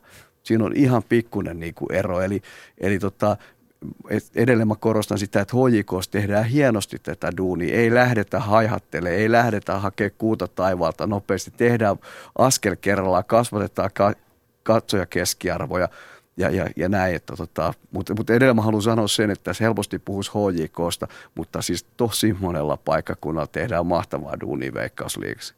Tästä tulee tietenkin se, luonnollisesti se kysymys, että mikä se HJK-katto on tavallaan. Eihän Suomessa tällä hetkellä ainakaan veikkausliiga niin anna mahdollisuuksiakaan mihinkään valtavaan kasvuun. Ja jos verrataan muihin Pohjoismaihin, niin se jalkapalloasema Suomessa myös on heikompi kuin Ruotsissa tai Tanskassa nyt puhumattakaan. Niin lähtökohta mun mielestä siis, ka, niin kuin mun oma henkilökohtainen mielipide on se, että mun mielestä moni Veikkausliikan joukkue tekee mahtavaa duunia, mutta mun mielestä palloliitto ja Veikkausliiga saisi mennä vähän peili eteen, siis Veikkausliiga ry peili eteen siinä, että, että tätä sarjaa ei ole kehitetty riittävän hyvin ja suomalaista jalkapalloa ei ole kehitetty riittävän hyvin. Se mihin tämä liittyy, liittyy sellaiset, että Ruotsissa näillä seuroilla on niin kuin monta tukijalkaa. Ruotsissa TV-rahat on merkittävästi suuremmat, siellä käy toki kärkijoukkojen enemmän katsoja, mutta ruotsalaiset seurat myy pelaajia paljon suuremmalla summalla ulkomaille jolloin Ruotsissa rahaa pyörii jalkapallossa enemmän. Ja nyt Suomessa tätä jalkapalloa kaiken kaikkiaan pitäisi pystyä nostamaan, jotta myös suomalaiset seurat pystyisi myymään pelaajia kallilla rahalla ulkomaille ja saada rahaa tänne tämän lajin niin kuin kehittämiseen ja sitä kautta niin kuin viedä eteenpäin. Et nyt te, monesti, jos olette seurannut, niin on tilanne, että suomalainen seura myy pelaajan aika halvalla Ruotsiin, tai Norjaan, joka myy sen kallilla rahalla eteenpäin. Eero Markkanen nyt ehkä ääriesimerkkinä. Eli, eli, eli kyllä se lähtee siitä, että, että sun vaan, meidän pitää vaan kaikkien tehdä duunia siinä, että, että veikkausliikasta ja suomalaista jalkapallosta kiinnostutaan, meiltä tulee, ostetaan täältä pelaajia ja, ja, ja näin, että, mutta että niin kuin muista klubi tekee loistavaa duunia ja muutkin. Minkä takia tätä keskustelua jotenkin tuntuu, että lähes kausi kuin kausi, niin samantyyppistä keskustelua käydään ja kysytään, että miksi se suomalainen seura tai maajoukkueen jalkapallo ei nouse? Niin, mä sanoisin sellaisen, niin kuin, niin kuin mä sanoin sen tosi aikaisemmin, että kyllä tämä lähtee sieltä paloliitto saisi käydä tämän keskustelun siellä niin kuin itsekseen ja miettiä, että, että no palloliitos taitaa olla sata henkeä töissä ihan tällaisen niin kuin hihavakkiolla niin kuin sanottuna. Ja sitten nämä veikkausliikan joukkueessa, kun sä lasket näiden kaikkien niin kuin väen yhteen, niin taitaa olla 30. Eli siis se, että voisiko sitä rahaa jonkun verran kanavoida myös näille niin kuin seuroille, jotta nämä seurat saisi olosuhteet paremmaksi. Joku joskus on fiksu sanonut, että veikkausliikan joukkueelle riittäisi sellainen 200 tonnin niin kuin korvamerkitty puskuri jokaiselle joukkueelle, noista vaikka olisi palloliiton rahoista, niin nämä olisi huomattavasti paremmassa hapessa nämä joukkueet. Eli, eli se yksi huono kausi ei, ei sitten niin kuin sitä taloutta niin kuin romahduttaisi, jolloin ne uskaltaisi tehdä vahvempia investointeja. Me nähtäisiin hienompaa jalkapalloa, me voitaisiin hienompia ottelutapahtumia, tehdä kaikkea tällaista. Niin, sitten toisaalta löytyy myös näitä suuromistajia, Sarajärvi, Lahti, kavereita, jotka sitten ikään kuin kuittaa, kuittaa sen laskun, niin – miten, se, miten sä näet sen tilanteen? Ei sekään nyt ihan tervettä sitten kuitenkaan tällä talousmatematiikan näkökulmasta. No Jarkkovissin kommenttihan oli äsken aika huolestuttava. Jarkkovissi sanoi, että heidän niin budjetti on kahdeksanneksi paras tota, veikkausliikasta tai joku kahdeksanneksi suurin ja, ja, siis, ja Ilveksellä on tupa täynnä aina. Niin tähän kertoo tämän niin kuin sairauden, voisiko sanoa tässä taustalla, että jos sulla on tupa täynnä aina ja silti sä et saa niin kuin kahdeksanneksi parhaan niin kuin, niin kuin budjetin kasaan, niin, niin joku, joku on niin kuin pielessä. Mutta toisaalta toi on niin kuin totta, mä olen mm. vähän samaa mieltä, mutta että ei saisi olla pois näitä, niin kuin on se sitten Stefan Hokka, Sintera, Rillahti, Kupsi, Sarajärvi, niitä on ollut iät ja, iät ja ajat joka seurassa ja niin se menee myös muualla maailmassa. Kyllä, niin kyllä. muissakin maailmassa, että kyllähän se niin rakentuu, että kyllä heidän niin kuin panostus ja muuta, niin kyllä mä näen sen itse niin, että kaikki ketkä panostaa kukin omalla tavallaan tähän meidän jalkapalloon, niin siitä on hyötyä. Ja sitten varmaan tota juttu pitäisi seuran johdoissa ja palloliitos ja muussa miettiä, miten sitä rahaa sitten kanavoidaan näiden isojen omistajien kautta, liitot, veikkausliikan ja muut, niin se on totta kai Tero on huomattavasti parempi ja, ja tota noin, niin ammattitaitoisempi kommentoimaan siitä kuin minä. Joo, ja siis ehdottomasti siis missään nimessä mikä ei ole, raha ei ole huonosta, että se tulee. Että nehän voisi ostaa purjeveneen tai nehän voisi ostaa mitään, vaan hienoa, että ne investoi jalkapalloon. Sehän on loistava hattu pois päästä siinäkin, että niin kuin kaikki, kaikkihan se on kotiin päin, mutta, että niin kuin, mutta yhtä kaikki siis niin kuin, mä näen tämän niin kuin palloliitto, Veikkausliika ry ja näin. Mutta ettei, ettei liikaa synkistellä, niin pitää muistaa, että se on parasta peliä, mitä täällä pelataan ja, ja peli on parasta paikan päällä. Eli kyllä sitä kannattaa mennä ehdottomasti katsoa. Niin kuin sanoin siihen La Ligaan, niin musta suurin ero, kun sä katsot jonkun Malagan, mä olin Malagan, mulla oli siihen kuuluiseen faniklubiin, niin Malaga joku Leganes-peli, niin eihän se huippu veikkausliikapelistä ero millään muulla kuin se, että siellä on 30 000 katsojaa enemmän katsomossa. Mutta niin kuin eihän se pelinä niin kuin kauhean iso ero siinä ole. Että niin kuin mahtavaa peliä täälläkin pelataan. Ja yksi syy, miksi nostettiin noiden derbyjen kautta tätä veikkausliigaa, oli juuri tämä, että siellä on se taattu tunnelma. Siitä on helppo aloittaa. Niin, jos tämä Stadi Derby, niin se on Suomen tämän hetken hienoin urheilutapahtuma ylivoimaisesti. SM-liiga, jääkiekko, kaikki muut jää niin kuin satanolla, varsinkin kun jokerit pelaa KHL, niin eihän tuollaista tapahtumaa ole niin kuin missään. Niin, toi olisi pakko kommentoida tämä loppuun, että ei tässä ole se puolitoista tuntia, kun mä autolla työnnän tuonne Turkuun, niin ei sitten ole kauan siellä, kun siellä pelasi kaksi iso jengiä, ja jos stadissa ei ollut derby, niin se oli ja siihen alueeseen niin ehdottoman kuuma peli ja, ja hieno tapahtuma. Näin se on. Ei muuta kuin Veikkausliigaa tiukasti seuraamaan, kun keskiviikkona kausi polkaistaan käyntiin. Tämä oli Veikkausliigan ennakkoilta Yle puheella. Minä olen Jaakko Parkkinen ja eikä tässä muuta kuin hyvää illanjatkoa ja hyvää jalkapallokautta.